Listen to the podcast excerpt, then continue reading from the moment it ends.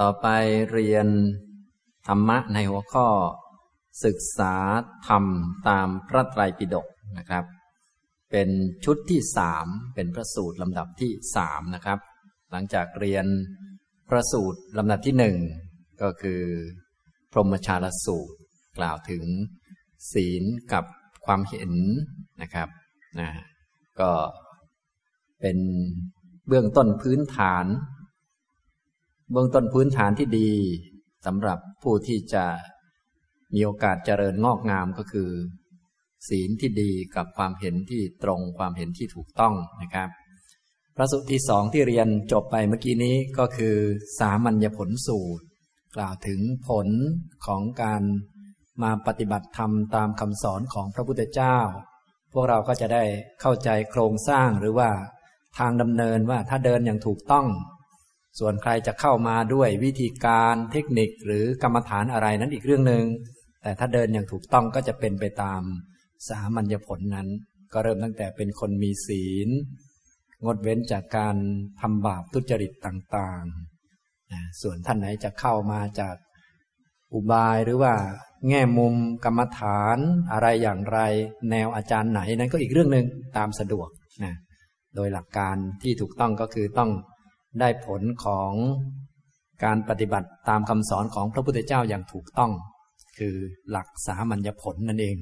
สูงสุดก็ได้บรรลุธรรมเป็นพระอรหันต์รู้แจ้งอริยสัจหมดกิเลสไปอย่างนี้ทำนองนี้นะครับ ต่อไปก็จะศึกษาธรรมะเป็นสูตรที่สามนะเป็นเอกสารชุดที่สามนะครับ พระสูตรชื่อว่า มหาสติปัฏฐานสูตรจากคำพีทีขณิกาย มหาวัคนะพระสูตรสองสูตรที่เรียนผ่านไปแล้ว อยู่ในคำพีทีขณิกายศีลขันธวัคนะครับ อันนี้เป็นมหาวัคอยู่พระไตรปิฎกคนละเล่มกัน ถ้าเป็นฉบับ ในเมืองไทยเราก็จะเป็นเล่มที่สิบนะครับสำหรับเอกสารที่ผมนำมาให้ท่านเรียน ข้อต่างๆ บาลี แล้วก็คำแปล ก็จะเป็นฉบับของมหาจุฬานะครับ ฉบับมจรนะก็ตัดตอนมาให้ท่านได้เรียนนะครับ ซึ่งถ้าเป็นตัวบาลีนี้เราใช้ฉบับไหนก็เหมือนกันนั่นเอง แต่คำแปล แต่ละฉบับอาจจะแปลแตกต่างกันบ้าง นี่ก็แล้วแต่ครูบาอาจารย์ท่านแปลไว้นะครับ พวกเราก็สามารถศึกษาเพิ่มเติมได้ ส่วนบาลีนี้ไม่ว่าจะเป็นฉบับสยามรัฐ ฉบับมหาจุฬาก็จะเหมือนกัน จะแตกต่างกันเพียงเล็กน้อยเท่านั้น แตกต่างกันเฉพาะในหัวข้อหรือว่าในข้อที่เป็นตัวเลขอ้างอิงเท่านั้นเอง นอกนั้นก็จะเหมือนกันนะครับ ที่ผมจะสอนก็จะสอนจากภาษาบาลี โดยแปลให้ท่านฟัง แต่ว่าก็จะเน้นไปทางหลักธรรมนะไม่ได้เน้นไปทางหลักภาษา หลักภาษาก็จะมีพูดให้ฟังบ้างเล็กน้อย เพื่อให้เข้าใจหลักธรรมเท่านั้นเอง แต่ถ้าเน้นไปทางหลักภาษา ขยายความไปทางศาสตร์ทางภาษาภาษาศาสตร์ อันนั้นอาจจะยากสักนิดหนึ่งสำหรับพวกเราที่อายุมากแล้วนะก็เรียนเป็นหลักธรรมไปนะครับสำหรับมหาสติปัฏฐานสูตรที่นำมาให้เรียนกันนี้ก็เพื่อให้พวกเราทั้งหลายได้เข้าใจกรรมฐาน หรือแนวทางในการปฏิบัติที่ครอบคลุม ในคำสอนของพระพุทธเจ้า โดยเฉพาะท่านที่สนใจทางสมถะวิปัสสนาจะได้เข้าใจวิธีการหรือแนวทางอย่างครอบคลุมไว้ก่อน เพราะในพระสูตรต่างๆ พระพุทธเจ้าก็ทรงแสดงให้เหมาะกับบุคคล สถานที่เวลา บางครั้งพระองค์ไม่ได้แสดงครบทุกกรรมฐาน แสดงบางกรรมฐานเท่านั้น บางสูตรแสดงกรรมฐานเดียว บางสูตรแสดงสองกรรมฐานสามกรรมฐานก็ว่าไปนะ แต่ในมหาสติปัฏฐานสูตรนี้ พระองค์แสดงกรรมฐานไว้ครอบคลุมครบถ้วนทั้งหมดนะเราศึกษาที่เดียวก็สามารถเข้าใจได้ว่ามีกรรมฐานอะไรบ้างที่สามารถทำได้ เมื่อไปศึกษากับครูบาอาจารย์สำนักนั้นสำนักนี้ เราก็จะได้ไม่งงว่าท่านสอนอยู่แนวไหนถูกต้องตามพระพุทธเจ้าสอนไหมนะถ้าถูกต้องก็คืออยู่ในกรอบหลักกรรมฐานที่วางไว้นี่แหละ ถ้าถูกต้องก็ ไม่เป็นไร ก็สามารถปฏิบัติตามวิธีนั้น ๆ ได้ เมื่อมาปฏิบัติแล้วก็ดูศีลดูสมาธิปัญญานั่นแหละไปตามลำดับนะส่วนวิธีการเทคนิคต่าง ๆ นี้เป็นแนวทางการปฏิบัติ เรียกว่าเป็นกรรมฐานที่จะฝึกจิต ให้มีศีลให้มีสมาธิให้มีปัญญา โดยมีข้อธรรมะที่สำคัญอะไรบ้าง ในมหาสติปัฏฐานสูตรนี้ก็จะบอกเอาไว้ โดยเฉพาะท่านที่สนใจการฝึกจิตทางด้าน สมถะด้านวิปัสสนา การทำกรรมฐานต่าง ๆ นี้ก็ควรจะศึกษาเอาไว้นะส่วนเราจะเลือกทำข้อไหนเป็นพิเศษนั้นอีกเรื่องหนึ่ง แต่ปกติแล้วสติปัฏฐานเราก็ต้องทำให้ครบทั้งด้านการดูกายพิจารณากายให้เห็นความเป็นจริงของกาย พิจารณาเวทนาให้เห็นความเป็นจริงของเวทนา พิจารณาจิตให้เห็นความเป็นจริงของจิต แล้วก็พิจารณาธรรมะ ยเฉพาะหลักธรรมที่สูงสุดในการนำไปพิจารณาก็คืออริยสัจเหมือนพระสูตรเมื่อกี้นี่แหละนะแต่ว่าพระสูตรนี้แสดงแนวทางแง่มุมตั้งแต่เบื้องต้นด้วย ตั้งแต่เบื้องต้น จนถึงชั้นสูงสุด ชั้นสูงสุดก็แน่นอนก็คือต้องรู้อริยสัจแต่การจะรู้อริยสัจนี้ก็มีแนวทางมีที่มา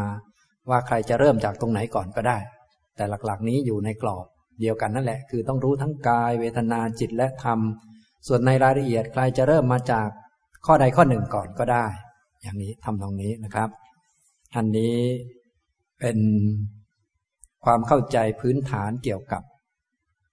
หลักธรรมในมหาสติปัฏฐานสูตรนะครับ เป็นการแสดงกรรมฐาน หรือแนวทางในการปฏิบัติที่พระพุทธเจ้า ทรงแสดงไว้โดยละเอียดครอบคลุมครบถ้วน เพียงพอสำหรับผู้ที่สนใจการปฏิบัติกรรมฐานนะ บาลีก็เริ่มตั้งแต่ข้อ 372 เป็นต้นไปนะครับ ทุกท่านก็เปิดหนังสือเปิดเอกสารมาหน้าที่หนึ่งนะครับ ในเอกสารหน้าที่หนึ่งก็มีเขียนไว้เลขเก้าอันนี้คือพระสูตรลำดับที่เก้าในคำพีทีขณิกายมหาวัคมหาสติปัฏฐานสูตร พระสูตรที่กล่าวถึงสติปัฏฐาน ซึ่งเป็นพระสูตรขนาดยาวนะ เพราะเกี่ยวกับเรื่องสติปัฏฐานนี้มีปรากฏอยู่หลายที่ ทั้งเป็นพระสูตร ยาวใกล้เคียงกัน ในคำพีมัชฌิมนิกายที่ชื่อว่าสติปัฏฐานสูตรเฉยๆก็มี เป็นพระสูตรสั้นๆ ในสติปัฏฐานสังยุตคำพีสังยุตตนิกาย มหาวารวักก็มี เป็นพระสูตรสั้นๆ หรืออธิบายในแนวอภิธรรม ในสติปัฏฐานวิพังก็มี มีเยอะแยะนะครับ แต่พระสูตรนี้ถือว่ายาวที่สุดแล้ว ยาวมากนะ จึงเรียกว่า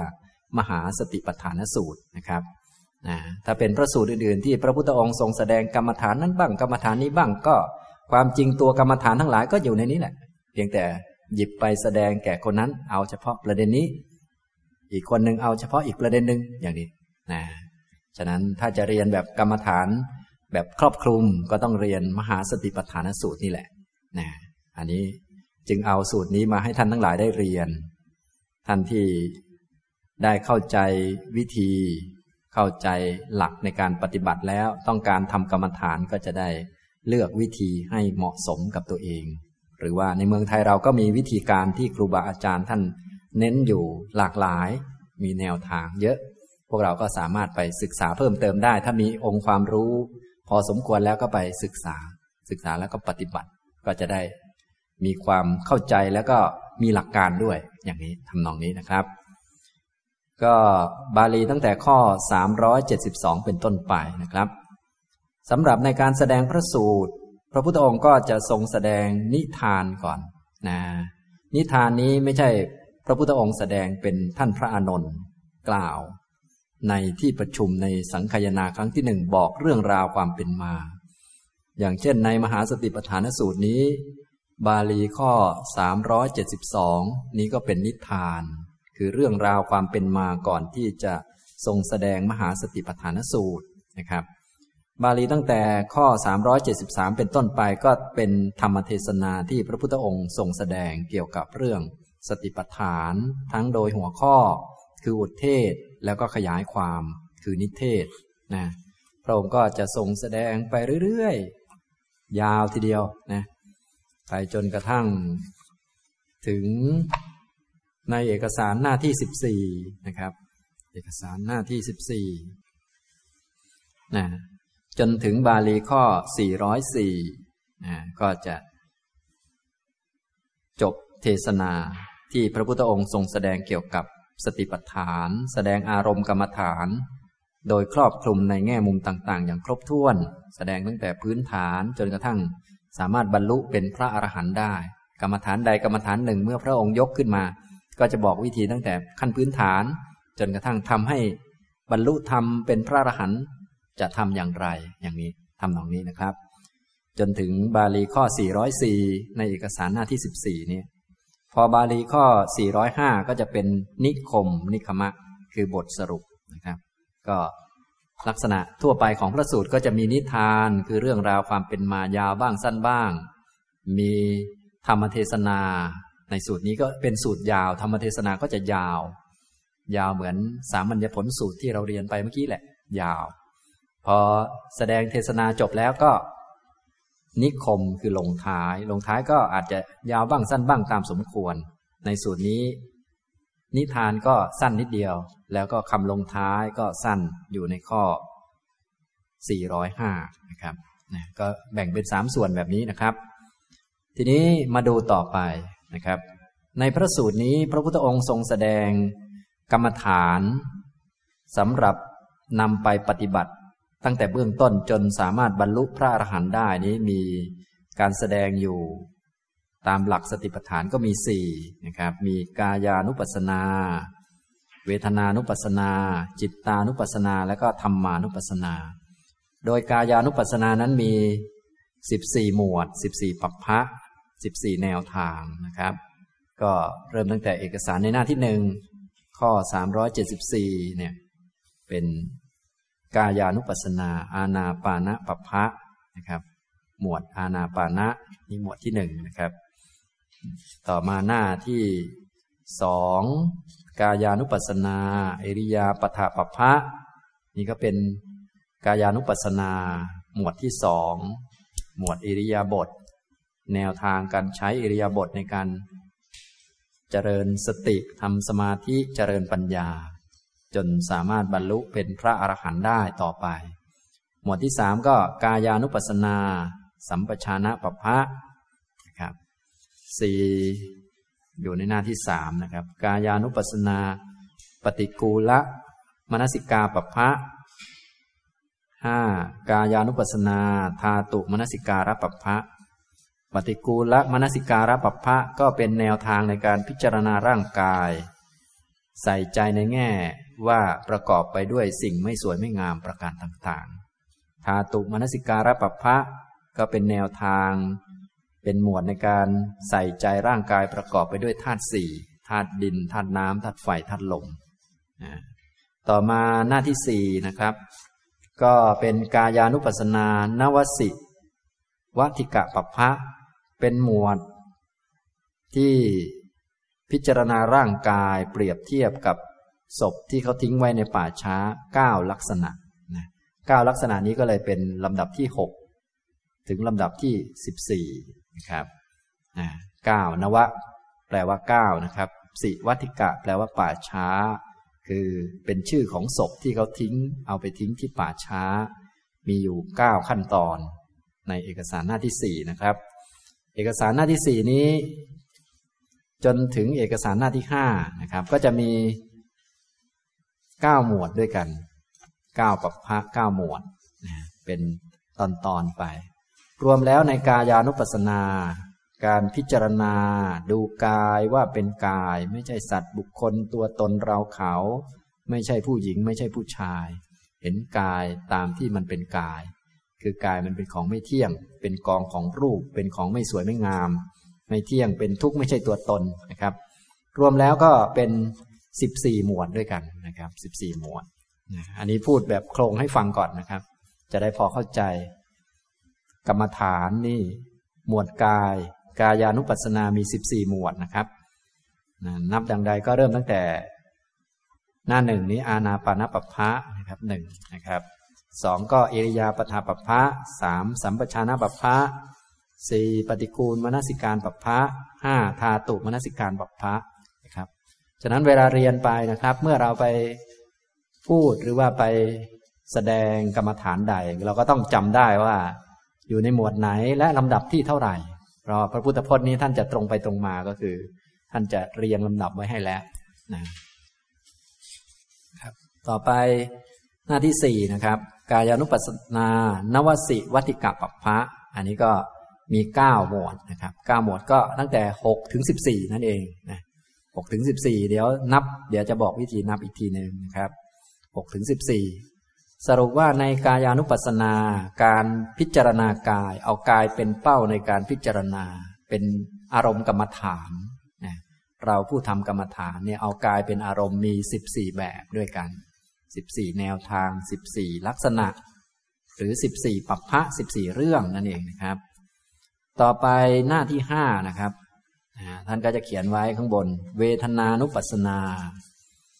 เป็นแนวทางในการ ทำกรรมฐานโดยอาศัย เวทนานั้นเป็นอารมณ์ เป็นเป้าในการพิจารณา พิจารณาเวทนาให้เห็นความจริงของเวทนา ว่าเวทนาไม่ใช่ ผู้หญิงไม่ใช่ผู้ชาย ไม่ใช่สัตว์บุคคลตัวตนเราเขาเป็นของไม่เที่ยง เป็นทุกข์ไม่ใช่ตัว ไม่ใช่ตน อันนี้ก็มีหนึ่งหมวดด้วยกันหนึ่งบัพพะนะครับ แต่ในหนึ่งบัพพะก็จะมีวิธีการแจกละเอียดลงไปอีกวิธีการ มีรายละเอียดในนั้นต่อไปอีก เดี๋ยวค่อยเรียนนะครับ นี่ก็เวทนา ก็มีหนึ่งหมวด ต่อไปในหน้าที่ห้านั้นเอง จิตตานุปัสสนา การพิจารณาจิตว่าเป็นจิตไม่ใช่ ผู้หญิงผู้ชาย ไม่ใช่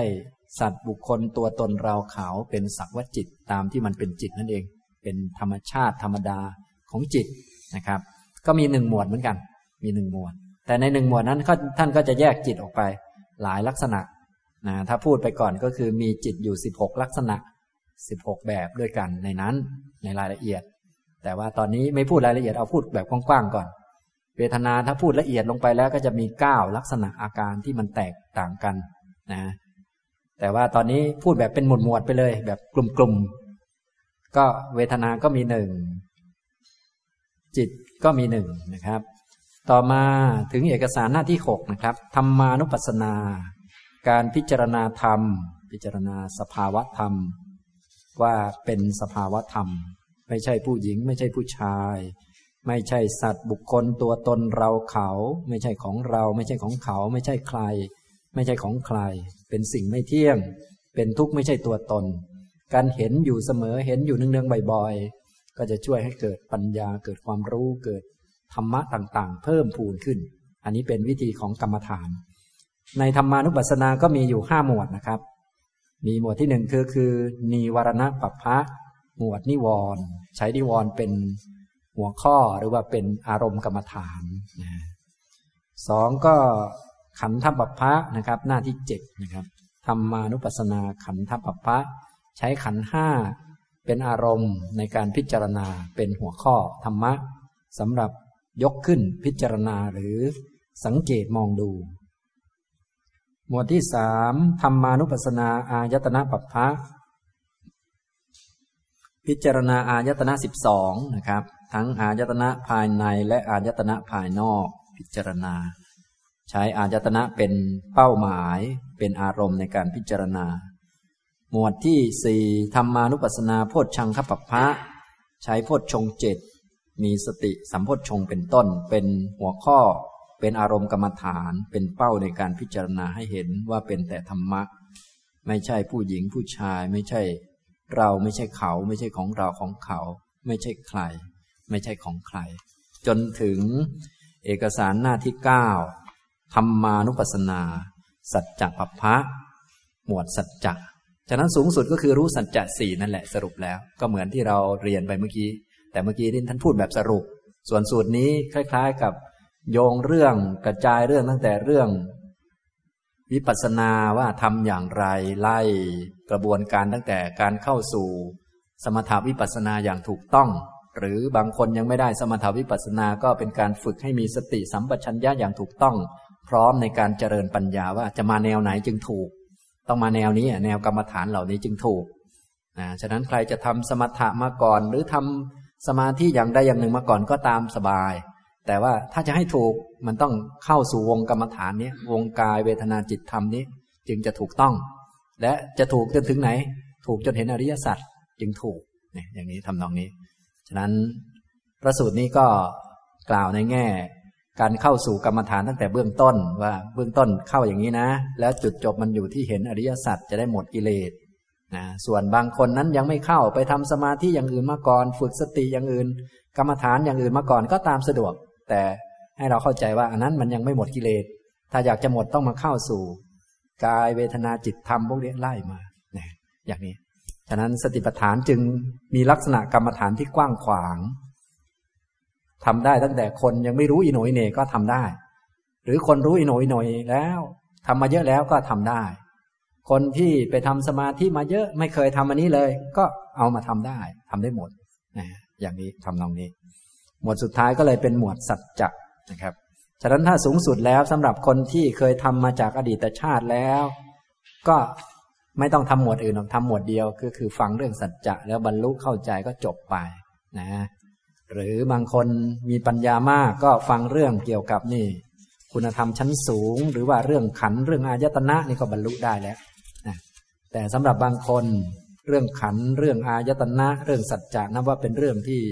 ยากลำบากต่อความเข้าใจก็ต้อง ไปหัดทำหมวดที่ง่าย ๆ มาก่อนนะหมวดง่ายโดยส่วนใหญ่ท่านก็ให้เรียงตามลำดับมา แต่จริง ๆแล้ว แต่ละคนก็มีอัธยาศัยต่างกัน ความจริงแล้ว ใครจะเหมาะกับอะไรยุคนี้คงไม่มีใครบอกได้ ยุคเก่าพระพุทธองค์เป็นผู้ที่ให้กรรมฐาน ฉะนั้นก็สามารถหยิบให้ได้ว่าอ่าคนนี้เอาอันนี้ไป คนนี้เอาเรื่องกระดูกไป คนนี้เอาเรื่องเวทนาไป คนนี้เอาเรื่องจิตไป คนนี้เอาเรื่องขันไป ก็อย่างที่เราได้อ่านในพระสูตรต่างๆ ก็จะไม่เหมือนกันนะฉะนั้นพระสูตรนี้ก็คล้ายๆ รวมไว้หมดเลย และในเรื่องเกี่ยวกับอริยสัจทั้งสี่ท่านก็แยกออกมาเป็นทุกข์คืออะไร ทุกขสมุทัยคืออะไร ในหน้าที่สิบเนี่ยก็จะแยกไว้โดยละเอียดนะฉะนั้นสิ่งที่ละเอียดมากที่สุดในมหาสติปัฏฐานสูตรก็คือเรื่องสัจจะนี่แหละ เป็นเรื่องสุดท้ายที่ท่าน ต้องการให้เราเข้าใจจริง ๆ คือไม่ว่าจะปฏิบัติมาหมดไหน ก็แน่นอนว่าทุกคนจะต้องเห็นสัจธรรมจึงจะบรรลุได้ ทะลุถึงสัจจะนั่นเองนะอันนี้ท่านจึงแจกสัจจะไว้โดยละเอียด ตั้งแต่หน้าเก้าเนี่ยธรรมานุปัสสนาสัจจะปัปพะก็มีทั้งทุกขสัจจะคืออะไร สมุทัยสัจคือแบบไหนในหน้าที่สิบต่อมา นิโรธาสัจจะ คือแบบไหนในหน้าที่สิบสองจนถึงมรรคสัจจะในหน้าที่สิบสามอย่างนี้ จนจบหน้าที่สิบสี่สัจจะปัปพะนะดังนั้นเรื่องอริยสัจจะเป็นเรื่องกว้างขวางที่สุดในสติปัฏฐาน หมายความว่าคือถ้าเข้าใจเรื่องนี้เรื่องเดียวก็จบ แต่ว่าคนเราการจะเห็นอริยสัจโดยไม่ได้ผ่านการปฏิบัติหมวดอื่นๆมาก่อนนับว่าเป็นเรื่องยากสำหรับคนปัญญาน้อยนะฉะนั้น ถ้ารู้สึกว่ายากไปอยู่ เราก็ค่อย ๆ เรียนไปก่อนนะฉะนั้นเบื้องต้นโดยส่วนใหญ่ในเมืองไทยเรา ท่านก็ให้ทำหมวดแรก ๆ มาก่อน ส่วนใหญ่ก็ที่สอนกันก็จะหมวดกายบ้าง หมวดเวทนาบ้าง หมวดจิตบ้างตามสมควรนะแต่รวมๆแล้วให้อยู่ในนี้ อยู่ในกายเวทนาจิตธรรมนี้ทำตรงนี้นะครับ สูงสุดก็คือต้องเห็นอริยสัจทำตรงนี้นะ สรุปแล้ว ในมหาสติปัฏฐานสูตรนี้แสดงกรรมฐานหรือแนวทางในการปฏิบัติ เพื่อจะเป็นพระอรหันต์ไว้ยี่สิบเอ็ดแบบด้วยกันยี่สิบเอ็ดแนวทาง มีกายานุปัสสนานี้สิบสี่แบบสิบสี่ปัปพะคำว่าแบบแบบหรือแนวทาง อันนี้เป็นแปลแบบไทย บาลีก็คือคำว่าปัปพะบับนั่นเอง ปัปพะนี้เขียนอย่างไรเราก็ดูในเอกสารนั่นท่านก็มีบาลีไว้อยู่ปัปพะ แปลว่าหมวดหรือหัวข้อ หรือแนวทาง หรือชนิดก็ได้ ปัปพะนะภาษาไทยก็อาจจะแปลงเป็นบับ อาณาปานาบับอย่างนี้ก็ได้ ยิ่งแปลงเป็นไทยบางท่านยิ่งงงหนักกว่าเดิมก็มี หรือจะแปลไปเลยเป็นหมวดลมหายใจเข้าออกอย่างนี้ก็ได้นะอันนี้นะครับ ก็ทีนี้ ในหมวดนี้มีมีแนวทางปฏิบัติอย่างไร พระพุทธเจ้าก็จะบอกแนวทาง ตั้งแต่ขั้นพื้นฐานเลยว่าขั้นพื้นฐานให้ทำแบบนี้ ขั้นกลางให้ทำแบบนี้ ขั้นสูงสุดที่จะบรรลุ คือไม่ยึดมั่นถือมั่นอะไรอะไรในโลก ก่อนหน้านี้จะต้องทำแบบนี้นี่ไล่กระบวนการอย่างนี้ทำนองนี้นะครับ ในกายานุปัสสนาเลยมีสิบสี่หมวดสิบสี่ปัปพะด้วยกันนะเวทนานุปัสสนา มีหนึ่งหมวดหนึ่งปัปพะ จิตตานุปัสสนามีหนึ่งหมวดนะครับ แล้วก็ธรรมานุปัสสนามีห้าหมวด รวมเป็นยี่สิบเอ็ดหมวดยี่สิบเอ็ดปัปพะยี่สิบเอ็ดแนวทางฉะนั้นเมื่อเรียนจบหมวดนี้แล้ว จบมหาสติปัฏฐานสูตรแล้วพวกเราต้องจำได้ว่ายี่สิบเอ็ดมีอะไรบ้างนะอย่างนี้ ทีนี้ท่านใดสนใจที่จะไปปฏิบัติวิธีไหนก็ตามสะดวกปกติแล้วท่านก็จะปฏิบัติรวมๆกัน นะแต่ว่าบางท่านอาจจะเน้น หมวดใดหมวดหนึ่งขึ้นมาก่อน เน้นตรงนี้เป็นหลักก่อน ต่อมาก็ปฏิบัติให้ได้ครบถ้วนทุกหมวด แน่นอนต้องสูงสุดคือต้องรู้อริยสัจกำหนดอริยสัจได้ เห็นอริยสัจได้นะซึ่งอริยสัจคืออะไรบ้างอย่างไร ท่านก็อธิบายโดยละเอียดจริงๆนะฉะนั้นในมหาสติปัฏฐานสูตรนี้ หมวดที่ละเอียดที่สุดก็คือหมวดสัจจะนั่นเองสัจจะปพระ ถ้าเราอยากทราบเรื่องอริยสัจทั้งสี่โดยละเอียด ว่าได้แก่อะไรหมายถึงอะไรนี่ต้องอ่านในสูตรนี้นะครับ จะพูดละเอียด แต่ถ้าเป็นสูตรอื่นๆส่วนใหญ่ก็จะพูดแต่หัวข้อไว้อะไรไว้สำหรับคนที่เก่งๆแล้วนะส่วนสูตรนี้จะเป็นทำนองกรรมฐานฉะนั้นจึงกระจายละเอียดนะครับ เรียกว่าแสดงการปฏิบัติตั้งแต่เบื้องต้น หมายความว่าถ้าผู้ปฏิบัติในหมวดสัจจะนี้ทำยากสุด ท่านก็เลยแสดงไว้ละเอียด นะจะได้กำหนดได้ เพราะว่าสติปัฏฐานเน้นสำหรับผู้ปฏิบัติตั้งแต่ต้นด้วย ไม่ใช่คนระดับสูง ให้ทำได้ตั้งแต่ต้นนะครับนะแต่แน่นอนสำหรับคนที่จะมาฝึกสติปัฏฐานได้ เบื้องต้นก็ต้องมีพื้นฐานที่ดีคือศีล และมีความเห็นที่ตรง เป็นคนมีสติสัมปชัญญะ ยิ่งมีสมาธิมาบ้างแล้วทำสมาธิมาบ้างแล้ว ก็ยิ่งดีเป็นพื้นฐานที่ดี แต่ถ้ายังไม่มี ก็มีพื้นฐานแล้วก็มาฝึกได้ทำตรงนี้นะครับ ต่อไปเราก็จะมาเรียนกันนะครับ หลังจากที่พูดโครงคร่าวๆให้ฟังแล้ว อันนั้นพูดโครงไว้พวกเราจะได้พอมองภาพออกว่าอ๋อนี่มันอยู่ตรงนี้ กายานุปัสสนาเนี่ยมันสิบสี่หมวดนะนะตอนนี้เรียนอยู่หมวดไหนก็จะได้ทราบนะครับ เวทนานุปัสสนามีหนึ่งหมวด จิตตานุปัสสนามีหนึ่งหมวดธรรมานุปัสสนามีห้าหมวดอย่างนี้ เดี๋ยวพอเรียนจบไปแล้วต้องบอกได้ว่า ในกายานุปัสสนาสิบสี่นี่มีอะไรบ้างหนึ่งคืออะไรสองคืออะไร อย่าสลับนะหลายท่านนี้จำได้อยู่มีสิบสี่แต่สลับมั่วไปหมดก็มีนะอันนั้นธรรมะของพระพุทธเจ้าห้ามสลับข้อนะพวกเรานี่บางทีจำข้อได้ แต่ว่าสลับมั่วไปเรื่อยนะนับครบอยู่มักมีองค์แปดนับครบนะแต่ว่าอันไหนอยู่อันไหนก่อนอันไหนหลังไม่รู้เลยอย่างนี้ อันนั้นจะไม่ได้เวลาไปจัดหมวดหมู่อีกรอบหนึ่งไปจัดเป็นปัญญาศีลสมาธิมันมั่วนะต่อไปอ่าฉะนั้นเวลาที่นับข้อถูกก็จริง แต่ว่าต้องเรียงได้ด้วย ต้องเรียงให้ถูกอย่างนี้นะครับนะเพราะว่าพระพุทธเจ้าทรงแสดงด้วยสัพพัญยุตยานฉะนั้นการแสดงอะไรขึ้นก่อนขึ้นหลัง แล้วก็อันไหนอยู่หน้าอันไหนอยู่หลังจะมีเหตุผลอยู่นะส่วนเราจะรู้เหตุผลนั้นหรือเปล่าอันนี้อีกเรื่องหนึ่งตามสะดวก ถ้าเรายังไม่รู้เราก็จำไว้ก่อน อย่างนี้นะครับ ต่อไปมาดูในเอกสารนะครับ เราจะเรียนตามลำดับไป เรียนจากฉบับบาลีนะครับ ถ้าท่านฟังผมไม่ทัน หรือฟังผมไม่รู้เรื่องก็ไม่ต้องเครียดนะครับ เพราะมีคำแปลอยู่ข้างหลังคำแปลนั้นอยู่ในเอกสารตั้งแต่หน้าที่สิบห้าเป็นต้นไป เป็นคำแปลของฉบับมหาจุฬา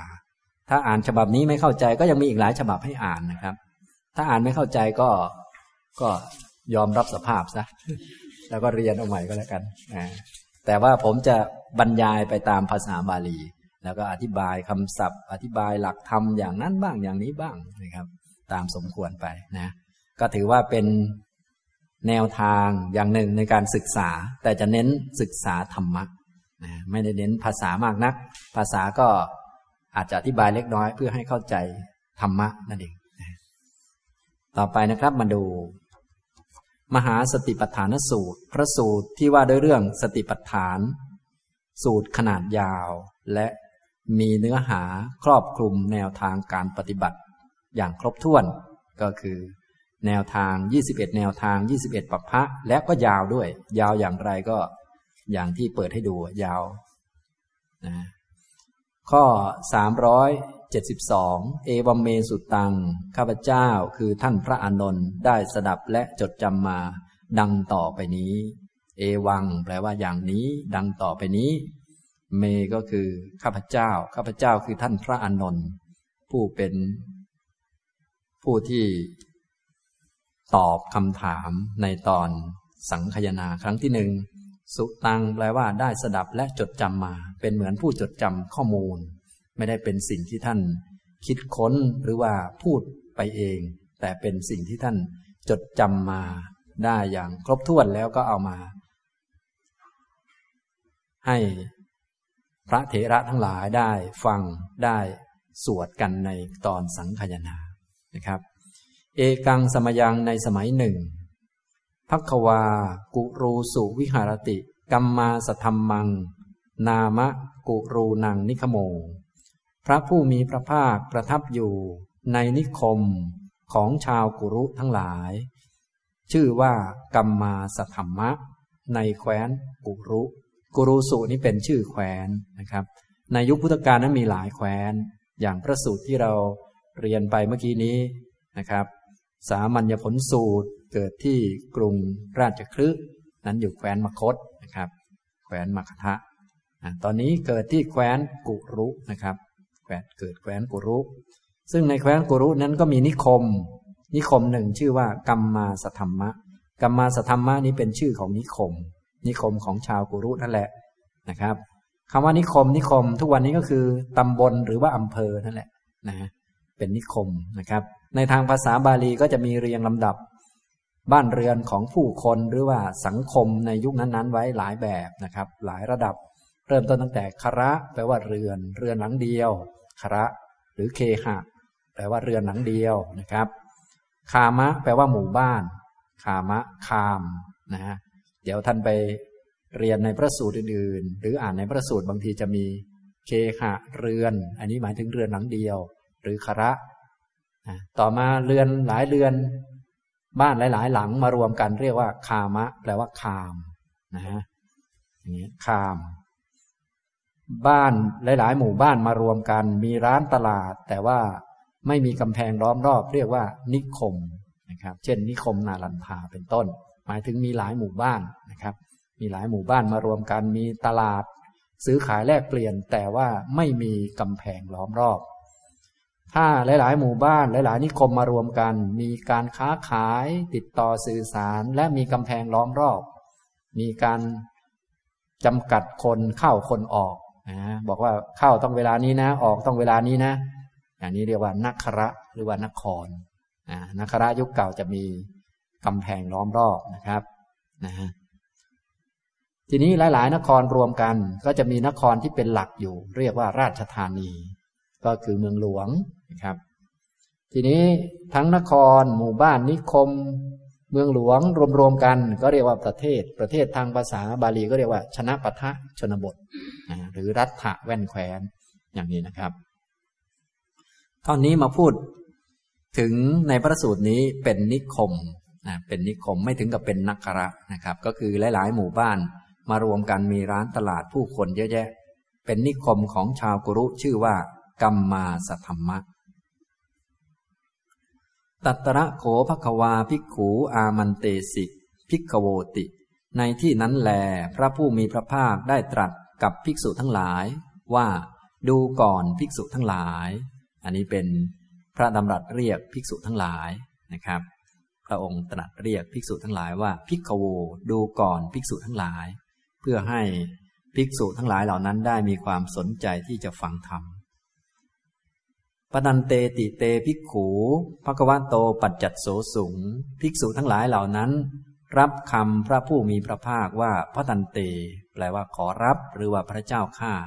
พระตันเตก็เป็นคำรับคำภควาเอตะละโวจะพระผู้มีพระภาคได้ตรัส พระสูตรดังต่อไปนี้ก็คือพระสูตรมหาสติปัฏฐานสูตรนี้ดังต่อไปนี้นะก่อนที่จะได้แสดงสติปัฏฐานโดยละเอียดพระองค์ก็ตรัสอุเทศก่อน อุเทศก็คือหัวข้อ ตรัสหัวข้อขึ้นมาก่อน หัวข้อก็คือบาลีข้อ 273 ฉะนั้นถ้าเราจะเรียนมหาสติปัฏฐานสูตรให้เข้าใจ ก็ต้องจำหัวข้อให้ได้ก่อนจำบาลีทุกคำในหัวข้อนี้ แล้วท่านก็จะเอาหัวข้อนี้ไปขยายความ หมายความว่าองค์ธรรมหรือสภาวะ ในหัวข้อกับในขยายความนี้เหมือนกัน เพียงแต่ว่าขยายความก็กระจายออกไปเท่านั้นเองนะฉะนั้นวิธีการเรียนก็คือเราต้องจำหัวข้อได้ก่อน พอจำหัวข้อได้แล้วก็สามารถจะเข้าใจในบทขยายได้ดี ถ้าจำหัวข้อไม่ได้ พอขยายไป หัวข้อพูดเรื่องหนึ่ง ขยายไปขยายมา เข้าใจไปอีกเรื่องหนึ่ง อย่างนี้ก็เรียกว่าเข้าดงไปแล้ว เข้ารกเข้าพงไปแล้วนะฉะนั้นอุเทศกับนิเทศต้องเป็นเรื่องเดียวกันนั่นแหละ เป็นเรื่องเดียวกัน หัวข้อกับขยายเป็นเรื่องเดียวกัน เพียงแต่ว่าการขยายนี้หมายถึงทำให้เข้าใจลึกซึ้งยิ่งขึ้นนะครับ อันนี้ นิทานก็บอกว่า มหาสติปัฏฐานสูตรนั้นเป็นพระสูตรที่พระพุทธองค์ แสดงที่นิคมของชาวกุรุ ในแคว้นกุรุ ซึ่งนิคมนั้นชื่อว่า กัมมาสธรรมะนะเพราะว่าแคว้นกุรุนั้น เป็นแคว้นที่อุดมสมบูรณ์ อาหารก็ดีอากาศก็ดี อันนี้ในยุคพุทธกาลนะครับ รวมทั้ง ประชาชนในแคว้นกุรุนั้นก็มีความสนใจการปฏิบัติธรรมอยู่แล้ว สนใจเรื่องการปฏิบัติฝึกสติทำกรรมฐาน กรรมฐานนั้นบ้างกรรมฐานนี้บ้าง เพราะว่าพระพุทธองค์ก็เคยเสด็จมาแสดงธรรม แล้วก็ภิกษุทั้งหลายก็เสด็จมาแสดงธรรม ชาวบ้านก็สนใจการปฏิบัติอยู่แล้วพระองค์ก็ ทรงแสดงมหาสติปัฏฐานสูตร ซึ่งเป็นพระสูตรที่ยาก เพื่อ แสดงหลักกรรมฐานไว้อย่างครบถ้วนนะถ้าแสดงที่อื่นนั้นบางทีผู้รับอาจจะรับไม่ได้ แต่ว่าพอแสดงในแคว้นกุรุนี้ แก่ชาวนิคมกรรมมาสธรรมะนี้เขารับธรรมเทศนานี้ได้ เพราะว่าเขาก็ปฏิบัติอยู่แล้ว สนใจเรื่องนี้อยู่แล้ว สุขภาพก็ดีอะไรก็ดีอยู่แล้ว อากาศก็ดีอยู่แล้ว อย่างนี้ทำนองนี้นะครับ อันนี้อย่างถ้าเป็นพวกเรานี้แสดง พืดไปเลย ไม่รู้จะจำได้หรือเปล่านะลุกขึ้นไปปุ๊บหายหมดเลยก็มีอย่างนี้นะแต่ถ้าคนที่เขาเคยปฏิบัติเรื่องสติปัฏฐานทำกรรมฐานมาแล้ว ข้อนั้นบ้างข้อนี้บ้างแม้ปฏิบัติไม่ครบ แต่พอฟังเขาก็เข้าใจ เพราะกรรมฐานมันก็คล้ายๆกันแหละ แต่ว่าสูตรนี้คล้ายแสดงให้ครอบคลุมไว้เลยนะและผู้ฟังก็เป็นนักปฏิบัติอยู่แล้วก็เข้าใจได้ง่าย แล้วรับธรรมเทศนาไว้ได้ อย่างนี้นะครับพระพุทธเจ้าก็ แสดงอะไรพระองค์ก็แสดงตามความเหมาะสมให้เหมาะกับบุคคลสถานที่แล้วก็เวลานะครับ ต่อไปก็มาดูอุทเทศ ข้อ 373 เป็นหัวข้อ เอกายโนอยังพิกเวมัคโค สันตานังวิสุทธิยา โสกะปริเดวานังสมติกมายะ ลุกขะโดมนัสสานังอัตถังขมายะ ยายัสสะอธิขมายะ นิบานัสสะสัจจิกิริยายะ ยะดิดัง จัตตาโรสติปัฏฐานา ดูก่อนภิกษุทั้งหลาย ทางนี้เป็นทางเดียว เพื่อความบริสุทธิ์ ของสัตว์ทั้งหลาย เพื่อก้าวล่วง โสกะและปริเทวะ เพื่อความดับไปของทุกข์และโทมนัส เพื่อถึงญาญธรรม เพื่อกระทำให้แจ้งซึ่งพระนิพพาน ได้แก่สติปัฏฐานสี่ประการนะอันนี้แปลคร่าวๆก่อนนะครับ ในเบื้องต้นนี้พระองค์ก็ทรงแสดง สติปัฏฐานสี่ประการนี้ว่าเป็นหนทางที่ได้ชื่อว่าเอกายนะเป็นทางอันเอกอ่าซึ่งมีความสำคัญมี อานิสงส์มากมาย ซึ่งอานิสงส์นี้ก็จะบอกในตอนท้ายอีกตอนหนึ่งแต่ตอนนี้คล้ายๆ บอกอานิสงส์เป็นเบื้องต้นก่อนให้เกิดความสนใจ ด้วยคำหลายคำด้วยกันนะบอกความสำคัญของหนทางก่อน ว่าดูก่อนภิกษุทั้งหลายทางนี้เป็นทางเดียว ทางนี้เป็นทางเอกเอกายโน แปลว่า ทางเอกนะมาจากคำว่าเอกะ แปลว่าเอก แปลว่าเดียว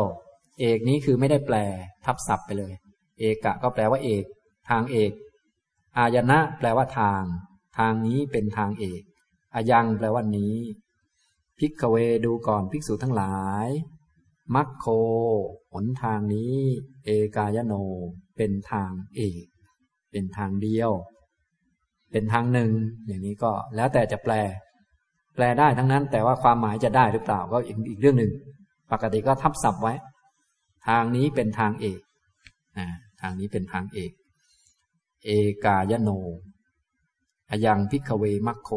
ดูก่อนภิกษุทั้งหลาย ทางนี้เป็นทางเอกนะมัคโค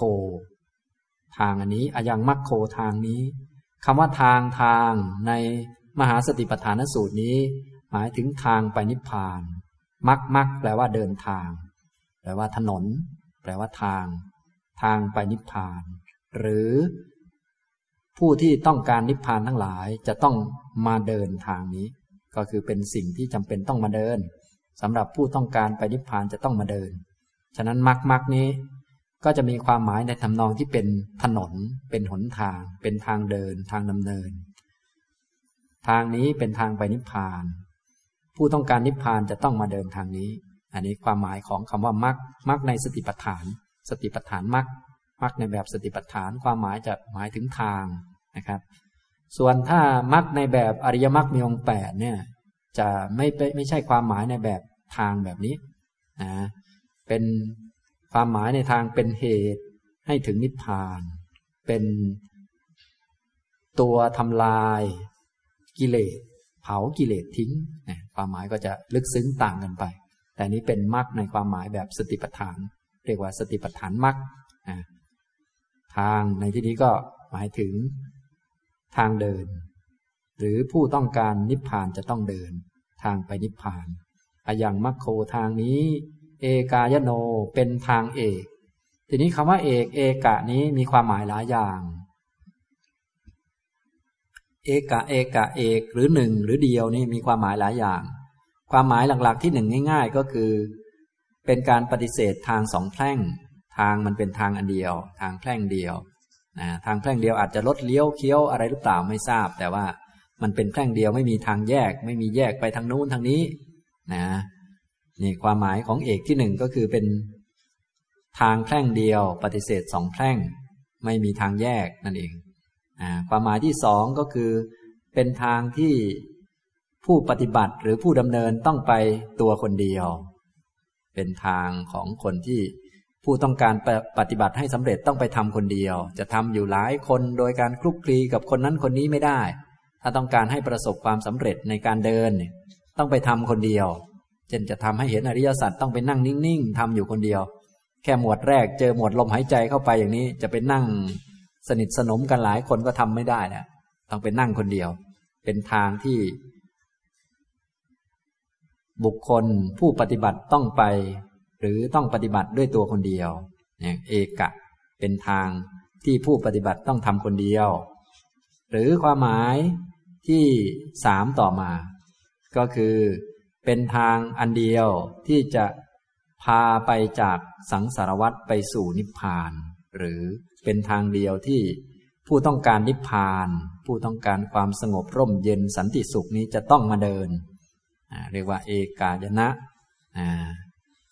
ทุกคนที่ต้องการนิพพานต้องการหมดกิเลสเนี่ยจะต้องมาเดินทางนี้ ใครจะเดินอย่างอื่นอยู่วนๆอยู่ตังไหนไม่ทราบ จะเก่งไม่เก่งไม่ทราบ แต่ว่าถ้าต้องการนิพพานแล้วต้องการหมดกิเลสจะต้องวกมาทางนี้ เข้าทางนี้ เข้าทางสติปัฏฐานเนี่ยทางเอกต่อไปความหมายที่สี่ก็คือทางของท่านผู้เป็นเอก ท่านผู้เป็นเอกเราก็ทราบดีอยู่แล้วก็คือพระพุทธเจ้า ผู้เป็นเอกของโลก พระพุทธเจ้านั้น เป็นผู้เป็นเอกของโลก ทางนี้เป็นของพระพุทธเจ้า ความจริงทางก็เป็นทางนั่นแหละ แต่พระพุทธเจ้าของเราเป็นผู้ค้นพบ เป็นผู้เอามาบอก เป็นผู้แสดงเปิดเผยออกมา พวกเราก็เลยเรียกว่า ทางของท่านผู้เป็นเอก เรียกว่า เอกายนะ ทางของท่านผู้เป็นเอกคือพระพุทธเจ้า เอกในที่นี้คือผู้เป็นเลิศนะความหมายที่ห้าก็คือ ทางที่มีอยู่ในศาสนาเดียว ในคำสอนเดียวเท่านั้น นี้ก็คือปฏิเสธคำสอนอื่นคำสอนอื่นไม่มีสติปัฏฐาน ไม่มีมรรคแปดไม่มีสมณะ ไม่มีผู้ถึงนิพพาน ปฏิเสธ ศาสนาอื่น ฉะนั้นทางนี้จะต้องอยู่ในศาสนาเดียวเท่านั้นไม่มีในศาสนาอื่นนะแต่ต้องอยู่ในพุทธศาสนา ศาสนาที่พระพุทธเจ้าประกาศเอาไว้ ถ้าจะอยู่ถ้าจะมี เพราะว่าพุทธศาสนานี้เป็นที่ดำรงของมรรค โดยเฉพาะพระภิกษุท่านเป็นเพศที่สูงสุด ท่านที่ได้บรรลุธรรมชั้นสูงสุด คือเป็นพระอรหันต์ก็จะดำรงมรรคไว้อย่างเต็มที่ ถ้าได้ฟังท่านหรือว่าท่านมาสอนก็จะสอนอย่างสมบูรณ์ ส่วนคนอื่นๆ ก็อาจจะสอนมรรคนั่นแหละ แต่สอนไม่สมบูรณ์ เช่นให้คารวะมาสอนก็ลดหลั่นกันลงมา เอ้าทำประมาณนี้ก็พอแหละพวกเราอย่างนี้ แต่ความจริงมรรคมันไม่ได้ ไม่ได้เล็กน้อยขนาดนั้น นะ ผู้ที่จะทรงศาสนาไว้ได้ ก็ต้องเป็นพระอรหันต์ที่เก่งๆอย่างนี้คือจะทรงมรรคไว้ได้ ครบถ้วนสมบูรณ์ ส่วนพวกเราก็อาจจะทรงได้บ้างไม่ได้บ้างนะแค่จะทรงศีลห้าข้อยังไม่ได้เลยจะพูดถึงมรรคเลยบางคนนี่นะนะจะเป็นผู้ทรงศีลแค่ห้าข้อนี่ยังลิ้นห้อยอยู่เลยทำไม่ได้เลย จะทรงสมาธิไว้แค่ อุปจาระหรือชั้นหนึ่งยังไม่ได้เลย แต่ของท่านนี่โอ้โหครบถ้วนสมบูรณ์นะถ้าพูดแบบเต็มที่นะ ฉะนั้นทรงศาสนาไว้ได้ทั้งหมดก็ต้องเป็นท่านผู้เป็นมหาบุรุษหน่อยนะอันนี้ ฉะนั้นทางนี้ก็เป็นทางที่มีอยู่ในศาสนาเดียว คือพุทธศาสนานะปฏิเสธศาสนาอื่น แล้วก็ความหมายอย่างที่หกคือทางที่พาไปสู่จุดหมายเดียวเท่านั้น แม้ทางเบื้องต้นคือสติปัฏฐานเมื่อกี้อย่างที่ได้แสดงไปแล้ว มี 21 แนวทางก็จริง และใน 21 แนวทางนั้น ในรายละเอียดปลีกย่อยยังสามารถทำแตกต่างกันได้อีก เยอะแยะมากมายหลากหลาย กระจายออกไป ฉะนั้นหลักๆ นี่มี 21 แนวทาง แต่ว่ารายละเอียดประเด็นปลีกย่อยหรือใส่นั่นใส่นี่เข้าไปอีก กระจายรายละเอียดอาจจะเป็นร้อยเป็นพันเป็นหมื่นแนวทางนะกระจายออกไป แต่ว่าจุดหมายของแนวทางเหล่านั้นมีที่เดียวกัน คือนิพพาน จึงเรียกว่าทางนี้เป็นทางเอก จะปฏิบัติข้อไหนก็ได้ ขอให้อยู่ในนี้ ท้ายที่สุดจะต้องวกหรือว่าจะต้องไปสู่จุดเดียวกัน คือนิพพานนะจึงไม่ต้องรังเกียจกันก็ได้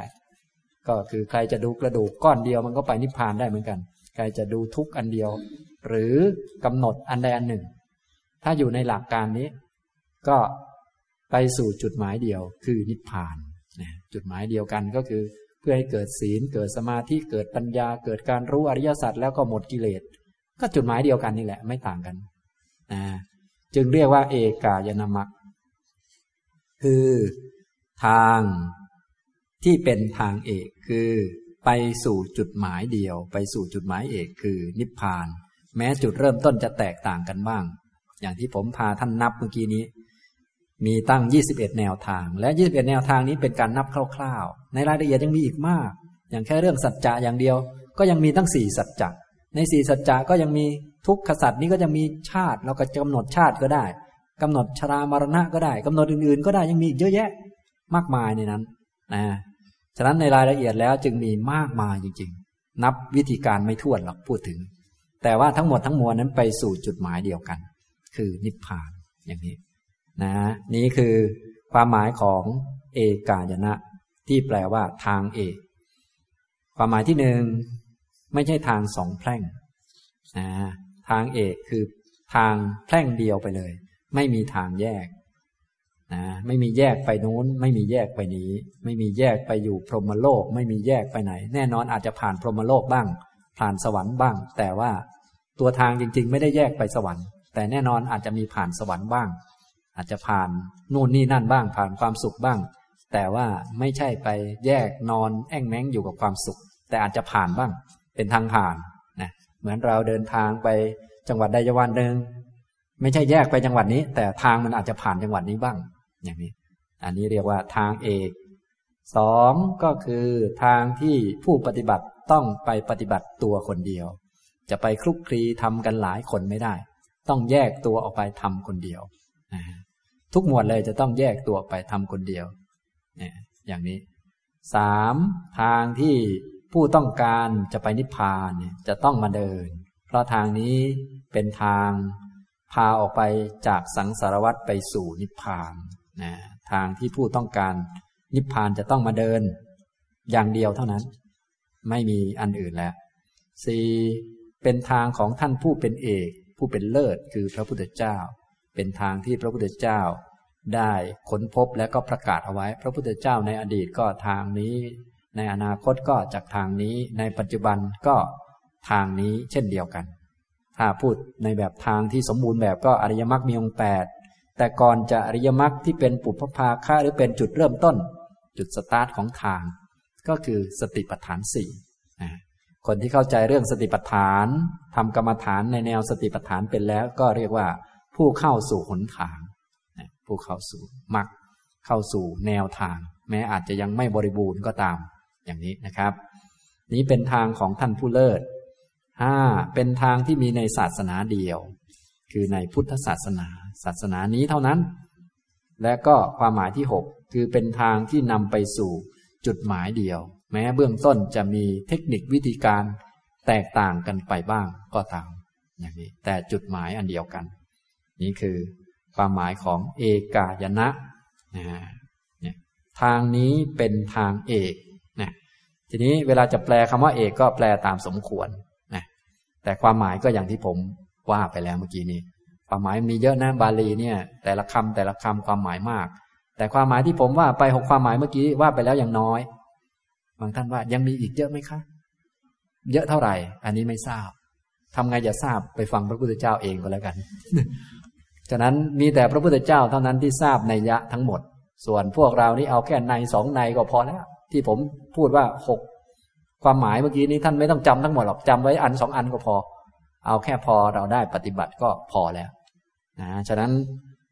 พวกเราจึงไม่อาจจะเข้าใจคำสอนได้ทั้งหมดโดยธรรมชาติ เพียงแต่เข้าใจพอจะขัดเกลากิเลสได้ก็โอเคแล้วนะทำนองนี้นะครับ นี่ก็คือ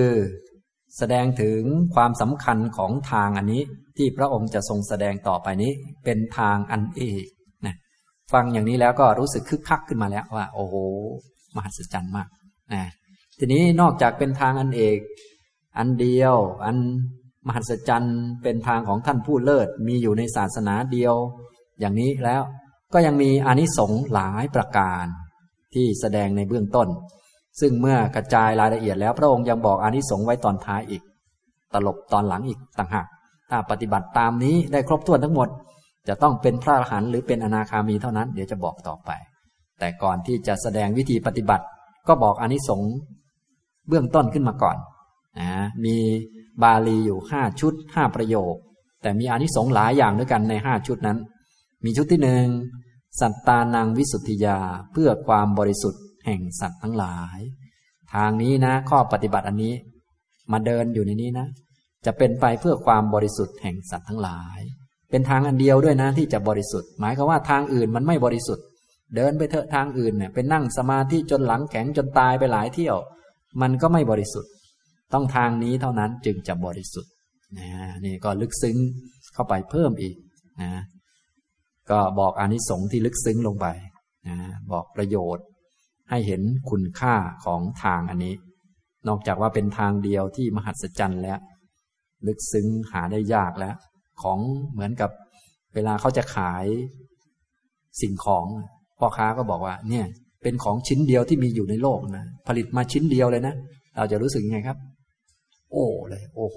ของชิ้นเดียวในโลกนะ ถ้าคุณได้เป็นเจ้าของเนี่ยทำนองนี้นะพอของชิ้นเดียวแล้ว นอกจากบอกว่าเป็นของชิ้นเดียวในโลกไอ้ในโลกนี้มันยังน้อยไป อันนี้ของชิ้นเดียวในจักรวาลนี้ในสากลนี้ในจักรวาลนี้นะอย่างนี้ ทีนี้นอกจากชิ้นเดียวแล้วของชิ้นเดียวนี้ยังมีประโยชน์นี้นะคือ เพื่อความบริสุทธิ์ของสัตว์ทั้งหลาย พวกสัตว์ที่มีอยู่เต็มโลกเนี่ยจะบริสุทธิ์ได้ด้วยทางนี้นะทางอื่นไม่มีนะเป็นของชิ้นเดียวเลยนะตำนองนี้คล้าย ๆ พูดอย่างนั้นนะนี่พูดแบบนักโฆษณานักโฆษณา แต่ว่าพระพุทธเจ้าของเราแสดงตามหลักสัพพัญญูนะอันนี้เรามาอธิบายให้พอเห็นภาพ ถ้าอยากจะเห็นภาพจริง ๆ เราต้องไปนั่งฟังต่อหน้าเลยจะรู้สึกไงก็ ก็อย่างนั้นแหละนะ อันนี้ อันนี้พวกเรามาเรียนยุคหลังก็ก็ตามสมควรไป นี้ประโยคที่หนึ่งสัตตานังวิสุทธิยา วิสุทธิยาคือบริสุทธิ์ บริสุทธิ์ เพื่อความบริสุทธิ์แห่งสัตว์ทั้งหลาย เพื่อความบริสุทธิ์ของสัตว์ทั้งหลาย ที่สัตว์เป็นสัตว์เวียนว่ายตายเกิดต้องติดต้องคล้องอยู่เป็นสัตว์บุคคลโน่นนี่นั่นอยู่ เพราะว่าไม่บริสุทธิ์นะสัตว์ทั้งหลายจะบริสุทธิ์เพราะจิตบริสุทธิ์ สัตว์ไม่บริสุทธิ์เพราะจิตไม่บริสุทธิ์ ฉะนั้นทางนี้จะช่วยให้จิตบริสุทธิ์ จิตพ้นจากกิเลสต่างๆ เมื่อจิตหลุดพ้นจากกิเลส จิตบริสุทธิ์ สัตว์ก็บริสุทธิ์เนี่ยก็ไม่ต้องมาเวียนว่ายต่อไป โสกะปริเดวานังสมติกมายะเพื่อก้าวล่วง โสกะและปริเทวะ สมติกมายะก็คือเพื่อก้าวล่วง เพื่อก้าวเลยข้ามไป เพราะโลกนี้แน่นอนมันเต็มด้วยโสกะและปริเทวะ นะด้วยการเดินไปทางนี้จะเดินข้ามไปเลย ข้ามโลกไปเลยข้ามสงสารข้าม ความเศร้าโศกที่มีอยู่เต็มโลก ทุกหัวระแหงพวกเราก็คงทราบอยู่ แต่ละคนแต่ละ สัตว์ก็โอดโอยร้องคร่ำครวญโน่นนี่นั่น ทางนี้เป็นทางข้ามอันนี้ไป จะพาเราผู้ไม่ต้องเศร้าโศกเสียใจข้ามความเศร้าโศกของผู้คนในโลกนี้ซึ่งมีเยอะแยะนะสมติกมายะแปลว่าข้าม ข้าม ก้าวข้าม ข้ามอะไรบ้างก็ข้ามโศกะ และปริเทวะทั้งหลาย โศกะก็คือความเศร้าโศก ปริเทวะคือความคร่ำครวญ เราจะได้ไม่ต้องคร่ำครวญอีกต่อไป แล้วก็จะได้ก้าวข้ามโลกที่เต็มไปด้วยความโศกและความคร่ำครวญนะไม่อย่างนั้นพวกเราก็จะไม่ข้ามสักทีสักหน่อยป่วยเป็นโรค รักษาไม่หายก็เอาและโศกคร่ำครวญคนนั้นตายก็ครวญคนโน้นตายก็ครวญ อย่างนี้ ข้ามไม่ได้ แต่ถ้าทางนี้เป็นทางผ่าข้าม ถ้าอยู่ในโลกก็คงจะข้ามไม่ได้แน่นอนแหละโศกะปริเทวะ เพราะพวกเราก็ทราบกันอยู่ แต่ละคนก็มีญาติพี่น้องมีของรัก มีเงินทองมีอะไรต่อมีอะไรทั้งนั้น พร้อมจะพังแล้วก็พวกเราก็พร้อมจะเศร้าโศกเสียน้ำตากันทั้งนั้น บางคนมีหมาตั้งหลายตัวหมาตายก็โศกไปแล้ว อย่างนี้เป็นต้น อันนี้ มีแต่ทางนี้ทางเดียวที่จะทำให้ก้าวล่วงโศกะและปริเทวะลุกขะโดมนัสสานังอัดถังขมายะ เพื่อดับทุกข์และโทมนัสนะอัดถังขมายะเพื่อความดับไป ดับไปคือไม่มีไม่เกิดขึ้น ไม่เกิดขึ้นของทุกข์ทุกข์ไม่เกิดและโทมนัสไม่เกิด โอ้โหนี้อัศจรรย์ใครๆก็ไม่อยากจะเป็นทุกข์ไม่อยากจะเศร้าโศกเสียใจ ไม่อยากจะทุกข์ทรมาน ใครๆก็ไม่อยากเป็นทุกข์ นะด้วยทางนี้ทุกจะไม่มีทุกไม่เกิด ดับทุกทุกไม่มีทุกไม่เกิดนะฟังอย่างนี้ก็โอ้โหนะคนฟังก็คงอยากจะได้ อยากปฏิบัติเต็มที่แล้วนะเพราะคนโดยมากก็ทุกข์กันทั้งนั้นนี่ยมันก็เกิดอยู่เรื่อยๆนะข้ามโศกะและปริเทวะ ซึ่งเต็มโลกอยู่รวมทั้งเราก็เป็นชาวประชาเขาด้วย ก็เตรียมร้องไห้กันอยู่ คนอื่นก็ร้องกันเต็มระงมอยู่นะก็เห็นเห็นอยู่ แล้วก็ยังดับทุกข์และโทมนัสได้ด้วย ยังไม่ต้องเป็นทุกข์และไม่ต้องเป็นโทมนัสด้วยก็อย่างนี้ไม่ต้องมาทุกข์โทมนัสใครๆก็ไม่อยากทุกข์ไม่อยากโทมนัสรวมทั้งพวกเราด้วย ยายัสสะอธิคมายะ เพื่อบรรลุถึงยายะธรรม ยายะแปลว่าธรรมะที่ถูกต้อง ธรรมะที่ถูกต้องสิ่งที่ถูกต้องไม่มีผิดเลย ก็คืออริยมรรคมีองค์แปดมีสัมมาทิฏฐิเป็นต้นจนถึงสัมมาสมาธิ พื่อบรรลุถึงเพื่อเข้าถึงสิ่งถูกต้องที่สุด หมายความว่าที่เรายังอยู่อยู่ในโลกยังอยู่ได้นี้เป็นเพราะเรายังมีความไม่ถูกต้องเหลืออยู่ ด้วยการดำเนินทางนี้จะทำให้เราเข้าถึงสิ่งที่ถูกต้องที่สุด ถ้าพูดถึงเรายังสกรปรกอยู่ ก็แสดงว่าเรายังไม่สะอาดเต็มที่ ทางนี้ก็เป็นตัวทางทำให้เราสะอาดล้างตัวได้เต็มที่สะอาดที่สุด ดีที่สุดเลิศที่สุด หรือ ไม่มีผิดเลย ถูกหมดนั่นเองยายะ คือธรรมะที่ถูกต้องธรรมะที่ถูกต้อง ก็คืออริยมรรคมีองค์แปดเพื่อบรรลุญาญะธรรม อย่างนี้ก็ได้ เวลาเราแปลทับศัพท์ลงไป แต่ยายะจริง ๆ แปลว่าถูกต้องแปลว่าถูกต้องเหมาะสมธรรมะที่ถูก ฉะนั้นสัตว์ทั้งหลายที่ยังอยู่ในโลกใบนี้อยู่ ยังมีความดีใจเสียใจอยู่ เป็นเพราะเขามีการปฏิบัติไม่ถูก จึงมีดีใจและมีเสียใจ ฉะนั้นถ้าเรายังดีใจเป็นอยู่ แสดงว่าเราไม่ถูก ถ้าเรายังเสียใจเป็นอยู่ แสดงว่าเราไม่ถูก ดีใจน่าจะถูกนะถ้าน่าจะถูกมันก็โง่ทั้งนั้นแหละนะมันหลงนะคนเราเนี่ยโอ้มันอัศจรรย์นะมันหลงนะฉะนั้นทางนี้จึงเป็นทางเดียวนะ คนที่เขาไม่เคยฟังได้ฟังอย่างนี้นี่ต้องมหัศจรรย์มาก แล้วก็เนื่องจากเป็นภาษาเดียวกันนะก็ต้องเข้าใจลึกซึ้งเนื่องจากว่าเป็นภาษาที่ใช้เหมือนกัน ทีนี้พวกเรานี้ ระยะเวลาก็ห่างกัน แล้วก็คนละภาษาอีกความเข้าใจมันก็คนละระดับกันไปมากนะทีนี้โดยเฉพาะให้ผมมาบรรยาย ซึ่งเขาเรียกอะไรนะแค่หน้าตาก็ไม่น่าเลื่อมใสแล้ว มันก็โอ้โหยิ่งห่างไกลกันไปมากจริงๆนะฉะนั้นถ้าได้ฟังต่อหน้านี้คงจะนะใครควรบรรลุก็บรรลุไปเลยประมาณนั้นนะอันนี้นะครับ แต่ว่าไม่เป็นไรอย่างน้อยเราก็ได้ฟังนะครับ นี่ อานิสงส์หรือความพิเศษ ข้อต่อมาก็คือยายัตสะอธิคมายะ เพื่อบรรลุถึงญาณธรรม คืออริยมรรคนิบานัสสะสัจฉิกิริยายะ เพื่อกระทำให้แจ้งพระนิพพานนะเพื่อจะได้รู้จักนิพพาน เนื่องจากทางนี้เป็นทางที่ผู้ต้องการนิพพาน ต้องการความสงบ ร่มเย็น เป็นสุขเบา ปลอดโปร่งสบายคำว่านิพพานนี้ก็เป็นคำที่เขาใช้กันอยู่แล้วในยุคนั้น ความหมายหลักๆ ก็คือความเย็น ความดับสนิท เบาสบายปลอดโปร่งโล่ง ทุกอย่างอยู่ในความหมายของนิพพานทั้งนั้น ส่วนใครจะเข้าใจลึกไม่ลึกอย่างไรก็อีกเรื่องหนึ่ง ส่วนท่านพูดถึงนิพพานแล้วก็ลึกสุดเลย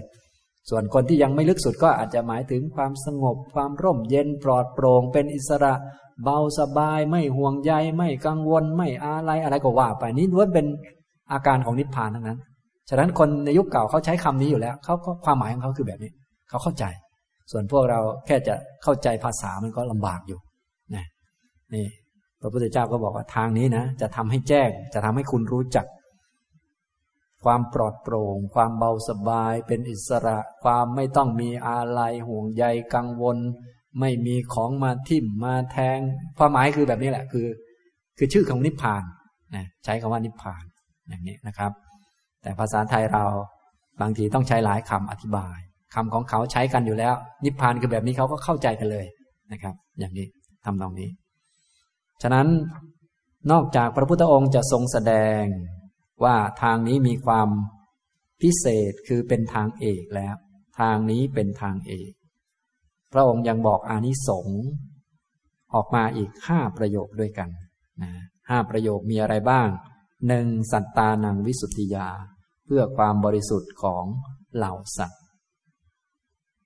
สองโสกะปริเดวานังสมติกมายะ เพื่อก้าวล่วง โสกะและปริเทวะ เพื่อก้าวข้ามโสกะและปริเทวะ ในคำพูดนี้เป็นประโยคที่สองนะเป็นเหมือนเหมือนเป็นประโยคเท่านี้แต่ว่าในรายละเอียดของประโยคก็มีก้าวล่วงโสกะ ปริเทวะอีกนะ มีรายละเอียดอีกสามก็ลุกขะโดมนัสสานังอัดถังขมายะ เพื่อดับทุกข์และโทมนัสทุกข์ก็ไม่มี คือทุกข์กายก็หายไป โทมนัสเสียอกเสียใจก็ไม่มี ถ้ามาเดินทางนี้นะ ทุกที่จะเกิดทางกาย เริ่มต้นตั้งแต่ที่จะเป็นทุกข์ไปตกในอบาย ต้องตกระกรรมลำบากหา อยู่หากินลำบากถูก ทิ่มแทงก็หมดไป โทมนัสทางใจก็ไม่มีอีก โอ้โหมันอัศจรรย์นะแล้วก็ประโยคที่สี่ยายัสสะอธิขมายะ เพื่อบรรลุถึงยายธรรม คือธรรมะที่ถูกต้องสิ่งที่ถูกต้องสิ่งที่ดีที่สุดหรือเลิศที่สุดขาวสะอาดที่สุดบริสุทธิ์ที่สุด เพื่อให้เข้าถึงความบริสุทธิ์สะอาดหมดจด และนิบานัสสะสัจจิกิริยายะ เพื่อกระทำให้แจ้งนิพพาน ยะดิดังจัตตารโรสติปัฏฐานา ทางนี้คือสติปัฏฐานสี่ประการ อย่างนี้นะครับ อันนี้ก็คือคำเริ่มต้นที่พระพุทธองค์ได้ทรงแสดงแล้วก็ ขยายความหรือบอกชื่อของทางอันนี้คือสติปัฏฐานสี่นะทางนี้เป็นทางเดียวก็หมายถึงสติมีอย่างเดียวนั่นแหละ แต่มีอารมณ์อยู่สี่อย่างนะสติเป็นตัวรู้ เป็นตัวรู้ที่เป็นประธานในการฝึกตอนต้น แต่แน่นอนตัวรู้เวลาเกิดขึ้นก็ต้องมีพวกมีเพื่อนเข้ามาด้วย เดี๋ยวในตอนขยายความก็จะบอกให้ทราบว่า สติตัวนี้ที่เป็นตัวระลึกได้ในกายเวทนาจิตธรรมนี้จะมีพวกคือใครบ้างนะฮะเดี๋ยวท่านก็จะมีบอกต่อไป แต่ตอนนี้ให้เกียรติหรือว่ายกสติขึ้นมาเป็นประธานก่อน ว่าสติปัฏฐานสี่สติอย่างเดียวมีอารมณ์สี่อย่างเป็นทางเดียวทางเอกนะแล้วต่อมาพระองค์ก็ทรงขยายความ แต่ขยายความในแบบอุเทศคือเป็นหัวข้อว่าสี่อะไรบ้าง กตเมจัตตาโร สติปัฏฐานสี่อะไรบ้างหนึ่งอิท่าพิกเวภิกขุ ดูก่อนภิกษุทั้งหลาย ภิกษุในธรรมวินัยนี้ กาเยกายานุปัสสีวิหรติ อาตาปีสัมปชาโนสติมา วินยะโลเกอภิชาโดมนัสสัง อันนี้ก็คือสติปัฏฐานอย่างที่หนึ่งที่เรียกกันว่า กายานุปัสสนานั่นเอง เดี๋ยวมีคำอยู่ข้างล่างนะแต่บาลีเบื้องต้นก่อน ก็คือ ดูก่อนภิกษุทั้งหลาย ภิกษุในพระธรรมวินัยนี้ เป็นผู้เห็นบ่อยๆ เห็นเนืองๆ ซึ่งกายในกายอยู่ อาตาปีเป็นผู้มีความเพียรเผากิเลส สัมปชานโนเป็นผู้มีสัมปชานะ มีสัมปชัญญะ มีปัญญา สติมาเป็นผู้มีสติ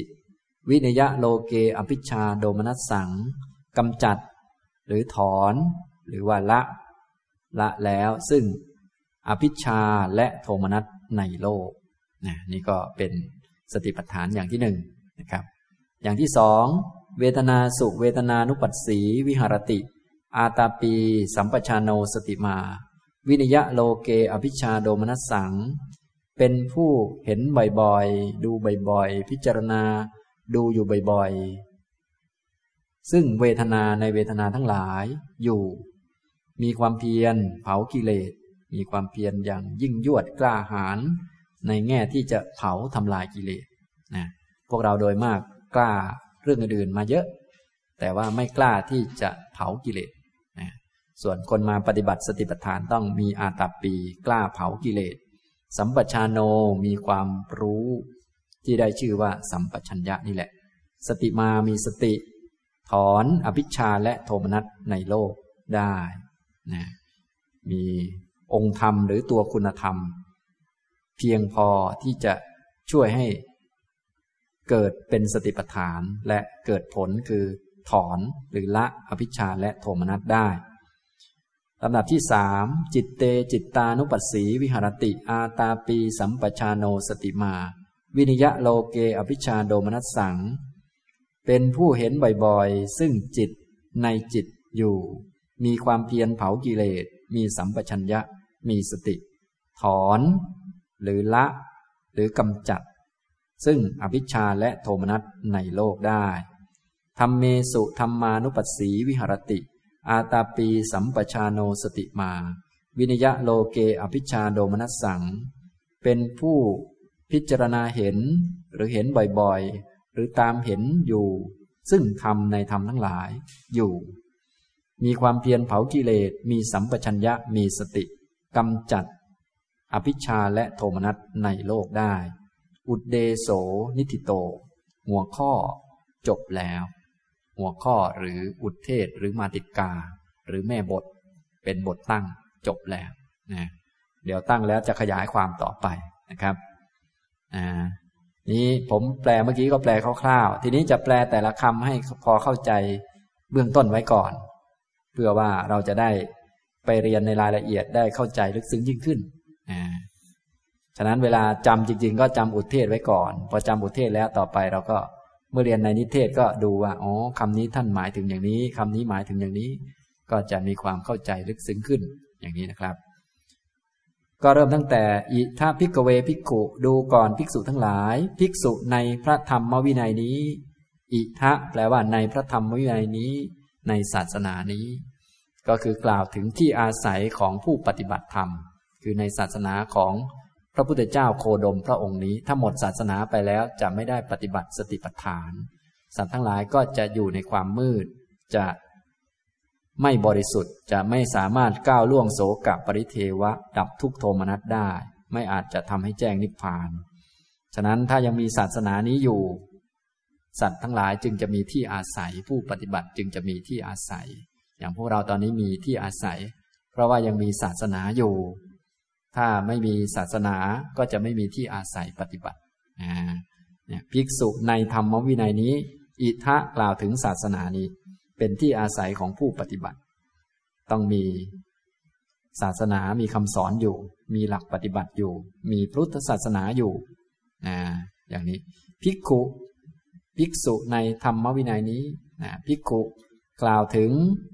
ภิกษุโดยการปฏิบัติ ก็คือผู้ที่เห็นโทษไปโทษภัยในวัฏฏะสงสาร ผู้ที่เห็นโทษของความไม่บริสุทธิ์เนี่ยเป็นเหตุให้เกิดความทุกข์ต้องเวียนว่ายตายเกิด เห็นโทษของโลกที่เต็มไปด้วยโศกะปริเทวะ เห็นโทษของทุกโทมนัสต่างๆ มากมายเนี่ยอย่างนี้เรียกว่าเป็นภิกขุนะนี่เป็นภิกษุโดยการปฏิบัติ คือผู้ที่เห็นโทษภัย เห็นทุกข์ในวัฏสงสาร กลัวทุกข์นั่นเอง กลัวความทุกข์หรือมีความหมายว่าภภิกษุธรรมดานี่แหละ แต่ว่าเป็นประธานของพุทธบริษัท พุทธบริษัทมีสี่ภิกษุ ภิกษุณี อุบาสก อุบาสิกา แต่บริษัทที่เป็นประธานคือพระภิกษุ เมื่อพระองค์เรียกประธานแล้ว ก็เป็นอันเรียกภิกษุณี อุบาสก อุบาสิกา รวมทั้งพวกเราทั้งหลายด้วย ฉะนั้นผู้ฟังในที่นั้นก็มีครบเลย มีทั้งภิกษุภิกษุณีอุบาสกอุบาสิกามีครบพระองค์เรียกด้วยคำเดียว คือภิกษุอย่างนี้นะครับ หมายถึงทุกคนสามารถปฏิบัติข้อปฏิบัติอันนี้ได้ และในพุทธบริษัทนั้นมีภิกษุบริษัทเป็นประธาน เป็นผู้ทรงศาสนา ทรงคำสอนหรือทรงกรรมฐานไว้ได้ โดยครบถ้วน โดยมีเพศพระเพศบรรพชิตนี้ เป็นฐานรองรับพระอรหันต์พวกคารวาสยังรองรับไม่ได้ อย่างนี้นะครับ อันนี้ ฉะนั้นเวลาพระองค์ตรัสอะไร พระองค์ก็จะตรัสไว้โดยครบราะว่าต้องการให้สูงสุดคือพระอรหันต์ฉะนั้นผู้จะทรงอรหันต์ได้ต้องเป็นพระพูดง่ายๆเป็นประธาน แต่ถามว่าเอาญาติโยมปฏิบัติได้ไหมได้แต่มันทรงไม่ได้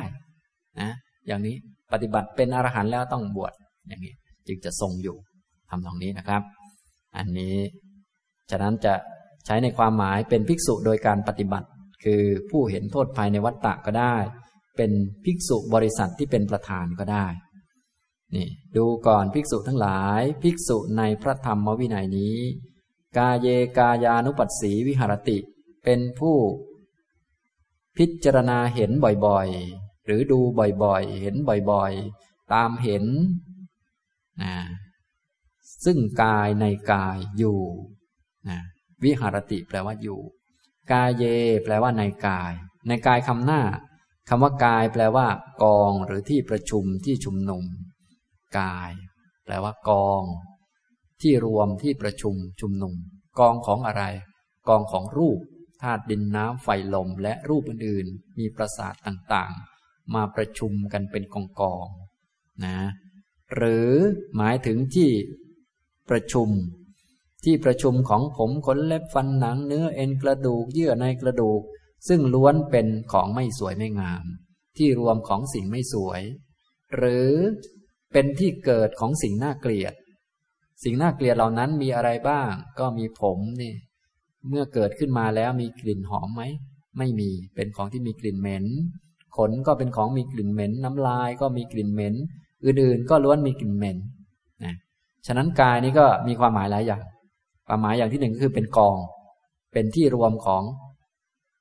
รูปต่างๆ มากองรวมกันนะกองของซากเป็ดซากไก่ซากหมูซากปลาซากนู่นนี่นั่นมากองกองอยู่พวกท่านทั้งหลายนี่ก็เป็นกองของศพต่างๆ ก็เหมือนกับในโลกนี้ก็เป็นกองของร่างกายพวกเราที่ถมถมถมถมกันมา ในร่างกายของเราก็กองของสัตว์ที่มาถมถมถมถมถมถมกันเข้าเนี่ยอันนี้ความหมายของกาย แปลว่ากอง กองรูปนั่นเองนะความหมายที่สองก็คือเป็นที่ประชุมที่รวมที่ชุมนุม ที่รวมของใครก็ที่รวมของผมคนเล็บฟันหนังเอาผมมารวมไว้บนหัว เอาขนมารวมไว้ตรงนั้นตรงนี้แปะแปะเข้ามาเป็นที่รวมนะความหมายที่สามก็คือเป็นบ่อกเกิดของสิ่งไม่สวยไม่งาม เป็นบ่อกเกิดของ ของที่มีกลิ่นเหม็น ของสิ่งไม่น่าเพลิดเพลินใจของสิ่งที่เป็นอันตรายนานาประการ กายนี้เป็นที่เกิดของสิ่งน่ากลัว สิ่งน่ากลัวสำหรับพวกเรามาก ๆ เลยก็คือ ความตาย ความตายมันเกิดกับใคร มันเกิดกับคนที่มีร่างกาย ถ้าคนไม่มีร่างกายมันไม่มีวันตายหรอกเพราะจิตมันแค่เกิดดับมันไม่ตายนะฉะนั้นสิ่งที่เป็นบ่อกเกิดของสิ่งน่ากลัว สิ่งที่ไม่ดี สิ่งอัปมงคลนานาประการก็คือกาย ป่วยเป็นโรครักษาไม่หายเพราะอะไร เพราะมีร่างกาย ถ้ามีแต่จิตมันไม่เป็นโรคนะเสนียดจันไรเป็นที่ลงของคำด่าคำนินทา โดนตบ โดนทิ่ม โดนแทง โดนนู่นนี่นั่น ก็เพราะอะไร เพราะมีกายอันนี้นี่นี่ความหมายของคำว่ากาย รวมๆก็คือ ร่างกายอย่างพวกเราเนี่ยถ้าพูดแบบสมมุติก็กายคนกายช้างกายม้ากายนี่ธรรมดานี่แหละ แต่นี้โดยความหมายให้ลึกลงไปสำหรับผู้ปฏิบัติวิปัสสนาเนี่ยจะต้องมองให้ลึก เพราะถ้ามองเป็นแค่สมมุติมันก็ไม่เป็นวิปัสสนาสักที มันก็เป็นแบบสมมุติตามโลกเขาใครๆก็เห็นนะนะ เป็นคนเป็นหญิงเป็นหมาเป็นแมวเนี่ยใครก็เห็น แต่นักวิปัสสนา นักสติปัฏฐาน นักกรรมฐานนี้ต้องมองให้เห็นเป็นกองของรูป กองของผมขนเล็บฟันหนัง กองของสิ่งไม่สวยไม่งามประการต่าง ๆ เป็นบ่อกเกิดของสิ่งน่ากลัวนานาชนิด นะมองเห็นแล้วขนหัวลุกอะไรประมาณนั้น อันนี้คือนักกรรมฐานนะจะต้องมองเห็นพวกนี้ เรียกว่าเห็นในกาย นี้ความหมายของคำว่ากายนะต่อไปคำที่สองกายานุปัสสีมาจากคำว่ากายังบวกกับอนุปัสสี อนุปัสสีแปลว่าเห็นบ่อยๆ พิจารณาเห็นเนืองๆหรือตามเห็น ตามเห็นคือเห็นตามที่กายมันเป็น กายมันเป็นอย่างไรเราก็ ไม่ต้องไปว่ามันไม่ต้องไปแปลงมันให้มันเป็นอย่างอื่น หรือให้มันไม่เป็นกาย หรือให้กายมันเที่ยงสวยงาม กายมันเป็นอย่างไรเราก็ตามสังเกตเห็นมันเป็นอย่างนั้นเนี่ยจะแปลยังไงก็ได้นะถ้าแปลแบบตามนี้หมายถึงเห็นตามที่มันเป็น ถ้าแปลแบบบ่อยๆ ก็คืออาการที่เราเห็นต้องเห็นบ่อยๆ เห็นอยู่เสมอเนืองๆเป็นประจำเห็นแบบนี้เป็นประจำเห็นอยู่บ่อยๆเนืองๆอย่างนี้นะ ฉะนั้นในคำแปลฉบับแปลท่านจึงแปลไว้หลายแบบ มีทั้งแบบพิจารณาเห็น มีทั้งแบบตามเห็น มีทั้งแบบเห็นบ่อยๆ บางท่านก็พิจารณาเห็นบ่อยๆ ตามพิจารณาเห็นบ่อยๆอันนี้คือ แปลรวม อันไหนพอแปลได้ก็แปลไปเลยนะแต่บาลีท่านมีความหมายหลายอย่างอยู่แล้วโดยธรรมชาตินะครับ ฉะนั้นผู้ฟังธรรมก็จะเข้าใจตามที่พระพุทธองค์ต้องการสื่อ ส่วนพวกเรานี้ตอนนี้ ไม่ได้รับโดยตรง ความเข้าใจก็อาจจะคลาดเคลื่อนไปบ้างเล็กๆน้อยแต่ขอให้อยู่ในหลักการ แต่แน่นอนเมื่อปฏิบัติชั้นสูงยิ่งขึ้นไป เราก็จะเอาความเข้าใจผิดๆนั้นค่อย ๆ ออกไป แน่นอนการเรียนเบื้องต้นอาจจะมีส่วนที่เรายังเข้าใจคลาดเคลื่อนไว้บ้าง แต่ว่าอย่างน้อยให้มีหลัก อย่างนี้ทำตรงนี้นะครับ อันนี้จะให้เข้าใจถูกทั้งหมดตั้งแต่ต้นก็เป็นเรื่องยาก ถ้าได้ก็ดีเหมือนกันนะ แต่ว่านับว่าเป็นเรื่องยาก ฉะนั้นพวกเราก็ค่อย ๆ ขัดเกลาไปเรื่อยๆนะเมื่อขัดเกลาไปความเห็นของเราถูกต้องขึ้น มันก็ความเข้าใจก็จะถูกต้องตามปัญญาของเราที่เพิ่มขึ้นนี่แหละ อย่างนี้นะครับ นี่เห็นบ่อยๆ ซึ่งกายในกาย กายเยก็คือกายใหญ่ กายคำหลัง ซึ่งกายนี้คือกายย่อย เห็นกายย่อยในกายใหญ่ กายย่อยคืออะไรบ้าง ก็สิ่งที่อยู่กับกายนั่นแหละ เป็นกายย่อย เช่นลมหายใจเข้าออก เป็นอาการของกายเดินยืนนั่งนอน หรืออยู่ในยาบทโน่นนี่นั่น เป็นกายที่ไปทำโน่นนี่นั่น เป็นผมเป็นขนเป็นเล็บเป็นฟันเป็นหนัง เป็นธาตุเป็นอะไรต่างๆ อันนี้คือกายย่อยในกายใหญ่ กายย่อยเหล่านั้นก็เป็นกายนั่นแหละ กายใหญ่ก็เป็นกาย แต่ถ้าจะดูกายใหญ่เลยบางที คณะสัญญามันบังเอาไว้ เราก็ต้องดูกายย่อยๆก่อน ดูกายย่อยๆเพื่อให้เข้าใจกายใหญ่ ว่ารวมทั้งหมดแล้วมันก็คือกายนั่นแหละ แต่ในการปฏิบัติกรรมฐานให้ดูกายย่อยในกายใหญ่ เลือกกายย่อยบางอันมาเป็นจุดเริ่มต้น เมื่อได้จุดเริ่มต้นแล้วก็ค่อย ๆ พิจารณาให้เข้าใจกายทั้งองค์รวมนี้ ว่ามันก็คือกายนั่นเองนี่อย่างนี้เรียกว่า เห็นบ่อยๆ ซึ่งกายในกาย ว่ากายนี้ก็เป็นสักวากาย ไม่ใช่สัตว์บุคคลตัวตนเราเขา เป็นกองของรูปเป็นกองของผมขนเล็บฟันหนัง ซึ่งล้วนไม่เที่ยง เป็นทุกข์ยากลำบากเป็นของไม่ใช่ตัวตน และด้านกายต้องเพิ่มมาอีกข้อหนึ่งคือเป็นอสุภะเป็นของไม่สวยไม่งาม ส่วนถ้าพิจารณาไปทางเวทนาจิตธรรมพวกนี้ไม่ต้องไม่ต้องมีอสุภะเอาเป็นอนิจจังทุกขังอนัตตาไป ส่วนกายนี้จะพิจารณากว้างกว่าเขานะกระจายออกมานะในสติปัฏฐานเนี่ยหมวดกายานุปัสสนาก็เลย มีจำนวนวิธีการเยอะกว่าเขา แต่ละเอียดเนี่ยต้องทำมานุปัสสนาหมวดสัจจะละเอียดสุด แต่ว่าถ้าพูดแบบกว้างขวางแบบเรียกว่า มีหลากหลายวิธีหลายแนวทางกระจัดกระจายเยอะแยะมากมายเนี่ยต้องยกให้หมวดกายหมวดกายเนี่ยจึงมีวิธีการเยอะแยะ ในสมัยพุทธกาลบางท่านก็ไปดูศพในป่าช้า บางท่านก็ดูหนอน บางท่านก็ดูกระดูก บางท่านก็ดูลมหายใจ บางท่านก็ แล้วแต่มีเยอะแยะวิธีมากมาย จึงเป็นวิธีที่เรียกว่ากระจายมากจริงๆส่วนแบบอริยสัจแม้จะละเอียดลึกซึ้ง แต่ว่ารวมจุดรวมศูนย์เข้ามาก็จะมีลักษณะไม่เหมือนกัน กายนี้จะออกทำนองหยาบๆแล้วก็กว้างๆกระจัดกระจาย เยอะแยะ ส่วนหมวดธรรมะนี่มีความลึกซึ้งแต่ว่ารวมรวมเข้า อย่างนี้ทำนองนี้นะครับ นี่คือ ความหมายของคำว่า กาเยกายานุปัสสี เห็นบ่อยๆ ซึ่งกายในกาย นี่แปลเป็นตามศัพท์เลยนะ ถ้าแปลโดยความหมายก็คือเห็นซึ่งกายย่อย กายย่อยมีอะไรบ้าง ก็สิบสี่บัพพะนี่ไง กายย่อยมีลมหายใจ มีริยาบท มีสัมปชานะ มีปฏิกูลมนสิการ เช่นในปฏิกูลมนสิการยังมีย่อยอีกนะ มีอัตติมัสมิงกาเยเกสาโลมายังมีอีก ในหมวดธาตุก็ยังมีอีก มีดินน้ำไฟลมอีก อ่า เดี๋ยวในหมวดป่าช้าก็ยังมีกระดูกมีน้ำเหลืองน้ำเลือดโอเยอะแยะ นั่นแหละคือกายย่อย กายย่อยในกายใหญ่นี้แหละอ่าอันนี้ความหมายของกายคำหน้าคือ กายใหญ่ ความหมายของคำที่สองก็คือกายย่อย เมื่อเราเข้าใจอย่างนี้แล้วก็จะเข้าใจหมวดอื่นๆไปด้วยอ่าอย่างเวทนาสุขก็คือกลุ่มเวทนากลุ่มความรู้สึก เวทนาคำหลังก็คือ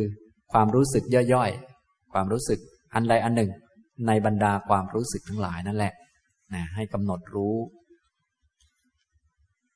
เวทนาในเวทนาทั้งหลายกำหนดกายรู้กายในกายอยู่นะต่อไปท่านก็กล่าวถึงธรรมะที่ช่วยตั้งสติปัฏฐานขึ้นมาได้ เพราะสติปัฏฐานนั้นเป็นสติชั้นสูง และเป็นสติที่จะเป็นฐานของวิปัสสนาต่อไป เป็นสติที่ก่อให้เกิดปัญญา ฉะนั้นจึงต้องมี ตัวธรรมะที่เป็นตัวช่วย ไม่อย่างนั้นแล้วกรรมฐานจะตั้งไม่ได้ มันจะอ่อนแอเกินไป คนจะทำกรรมฐานจะอ่อนแอคงจะทำไม่ได้ ทีนี้คนจะมีกำลังจะมีกำลังมาลอยๆก็ไม่ได้เช่นเดียวกัน ต้องมีธรรมะ มีเงื่อนไขมีเหตุมา ก็คืออานตาปีต้องมีความเพียรเผากิเลสมีความกล้าหาญบักบั่น มีวิริยะนั่นเอง ใครมีความเพียรอดทน ก็จะทำได้ อาตาปี ถ้าใครไม่มีก็ต้องไปฝึกมา ฝึกความอดทนเข้มแข็งฝึกขันติ ฝึกโดยการเดินจงกรมบ้างนั่งสมาธิบ้างเดินทุดดงบ้างหรือฝึกมาจากชีวิตธรรมดาก็ตามสะดวกนะนี่ตัวที่หนึ่งคืออันตับปี ตัวที่สองคือสัมปชานโนนี้คือปัญญา ความรู้ที่ได้ชื่อว่า สัมปชานะคือความรู้นะความรู้ที่ต้องการในเรื่องสติปัฏฐานสี่ก็คือ ความรู้ที่รู้เรื่องรูปเรื่องนาม รู้เรื่องความไม่มีตัวตนนะ เพราะว่า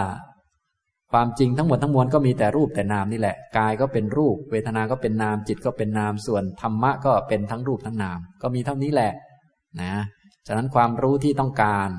ก็คืออันนี้เป็นหลัก ถ้าใครยังไม่มีอันนี้อย่างน้อยก็รู้จักเหตุผล รู้จักอันไหนมีประโยชน์ ไม่มีประโยชน์ รู้จักความเหมาะสม รู้จักการรักษาจิตของตน ให้เป็นกุศลเป็นต้นก็เป็นพื้นฐานที่ดี แต่ว่าตัวสัมปชานะที่ต้องการใน สติปัฏฐานนี้เป็นแนววิปัสสนา จะให้รู้จักรูปนามเป็นหลัก ให้รู้จักส่วนหนึ่งเป็นรูป รูปหลาย ๆ รูปมารวมกันเป็นกาย อีกส่วนหนึ่งเป็นนาม เป็นฝ่ายจิต เป็นฝ่ายรู้นะอันนี้คือความรู้ รู้ที่ไม่หลงถือเอากายว่าเป็นตัวตนนะเห็นลมหายใจก็เป็นลมหายใจไม่ใช่เราหายใจ เป็นกายนั่งและลมหายใจเป็นส่วนย่อยในกายใหญ่นี้เข้าออกอยู่ เนี่ยคือความรู้นะความรู้ที่จะไม่ถือว่าเป็นสัตว์บุคคลตัวตนหญิงชาย นี่คือ สัมปชานโนคือสัมปชัญญะ และตัวที่สามคือสติมาคือตัวสติที่มีกำลังเข้มแข็ง มีสติมั่นคงนะ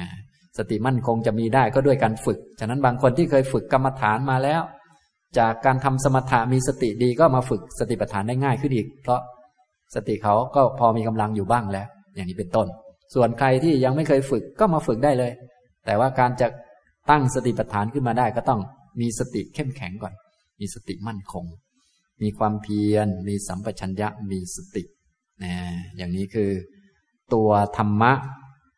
ที่เป็นตัวสร้างหรือก่อให้เกิดกรรมฐานขึ้นมา ก่อให้เกิดวิปัสสนา ก่อให้เกิดสติปัฏฐานขึ้นมา มีตัวช่วย คือความเพียร สัมปชัญญะและสติ นะ ทีนี้ที่ให้ปฏิบัติอย่างนี้มีวัตถุประสงค์เบื้องต้นก็คือ ให้ถอนอภิชาและโทมนัสในโลก ถอนหรือละอภิชาและโทมนัสในกายออกไปนะต้องเห็นกายเป็นกายบ่อยๆเนืองๆเพื่อจะถอนอภิชา คือความเพ่งเล็งจ้องจะเอากายแบบใดแบบหนึ่งที่มันสมบูรณ์แบบ หรือที่มันเป็นสมบัติมันน่าพอใจ และกำจัดโทมนัสเวลาที่กายมันวิบัติหรือเจ็บป่วย เนี่ยอย่างนี้จะต้องการถอนอันนี้ ถ้าไม่พิจารณากายว่าเป็นกายอยู่เสมอ พอกายมันดีเราก็จะหลงรักมันเพ่งเล็งจ้องจะเอากายแบบนี้แบบนี้ ก็เป็นกิเลสไปแล้ว พอกายมันแปรปรวนเป็นอย่างอื่น ก็โทมนัสทุกข์อีกแล้ว ก็จะปฏิบัติชั้นสูงต่อไปไม่ได้นะอย่างนี้ทำนองนี้ ในด้านข้ออื่นก็คล้ายกันอย่างนี้นะครับ นี่ก็คือคำต่างๆที่มีอยู่ใน อุทเทศในหัวข้อ เดี๋ยวเมื่อขยายนิเทศเพิ่มขึ้นไปก็ย้อนกลับมาพูดบ่อย ๆ ท่านก็จะเข้าใจนะยิ่งท่านไหนที่เคยผ่านการปฏิบัติมาบ้างแล้วก็ จะสามารถไปเทียบเคียงกับสิ่งที่ตนปฏิบัติได้ว่าเราปฏิบัตินี้มันมีถูกข้อไหนบ้าง ยังต้องเติมข้อไหนบ้างนะแน่นอนถ้าเราไปปฏิบัติก็ต้องอยู่ในหลักนี้แหละ ก็ถูกนั่นแหละ แต่ว่าบางทียังถูกไม่ครบก็จะได้เติมอันที่ขาดเข้าไปให้มันครบถ้วนอย่างนี้ นะฮะฉะนั้นการเรียนก็จะมีประโยชน์ในแง่ที่เรานำไปพิจารณาโยนิโสมนสิการแล้วก็นำไปปฏิบัติ ให้สมควรแก่ธรรม ถ้าเรียนไปแล้วไม่ได้ไปปฏิบัติก็ ก็จะเข้าใจยากเนื่องจากว่าหลักธรรมชุดนี้เป็นหลักธรรมภาคปฏิบัติในแง่ ฝึก โดยเฉพาะในด้านสมถาวิปัสสนา เน้นไปทางเพื่อจะรู้อริยสัจ ถ้าคนไม่เคยปฏิบัติเรียนก็บางทีอาจจะ จะงงไปเลยก็มีนะหรือเข้าใจไปคนละเรื่องไป ถ้าคนเคยปฏิบัติก็จะสะดวกหน่อยในการเข้าใจนะอย่างนี้นะครับ เอาละบรรยายวันนี้นะพูดเฉพาะหัวข้อของสติปัฏฐาน ทั้งสี่ก็ยังไม่จบนะครับนะเดี๋ยวคราวต่อไปมาเรียนนะครับนะบรรยายวันนี้ก็พอสมควรแก่เวลาเท่านี้นะครับ อนุโมทนาทุกท่านครับ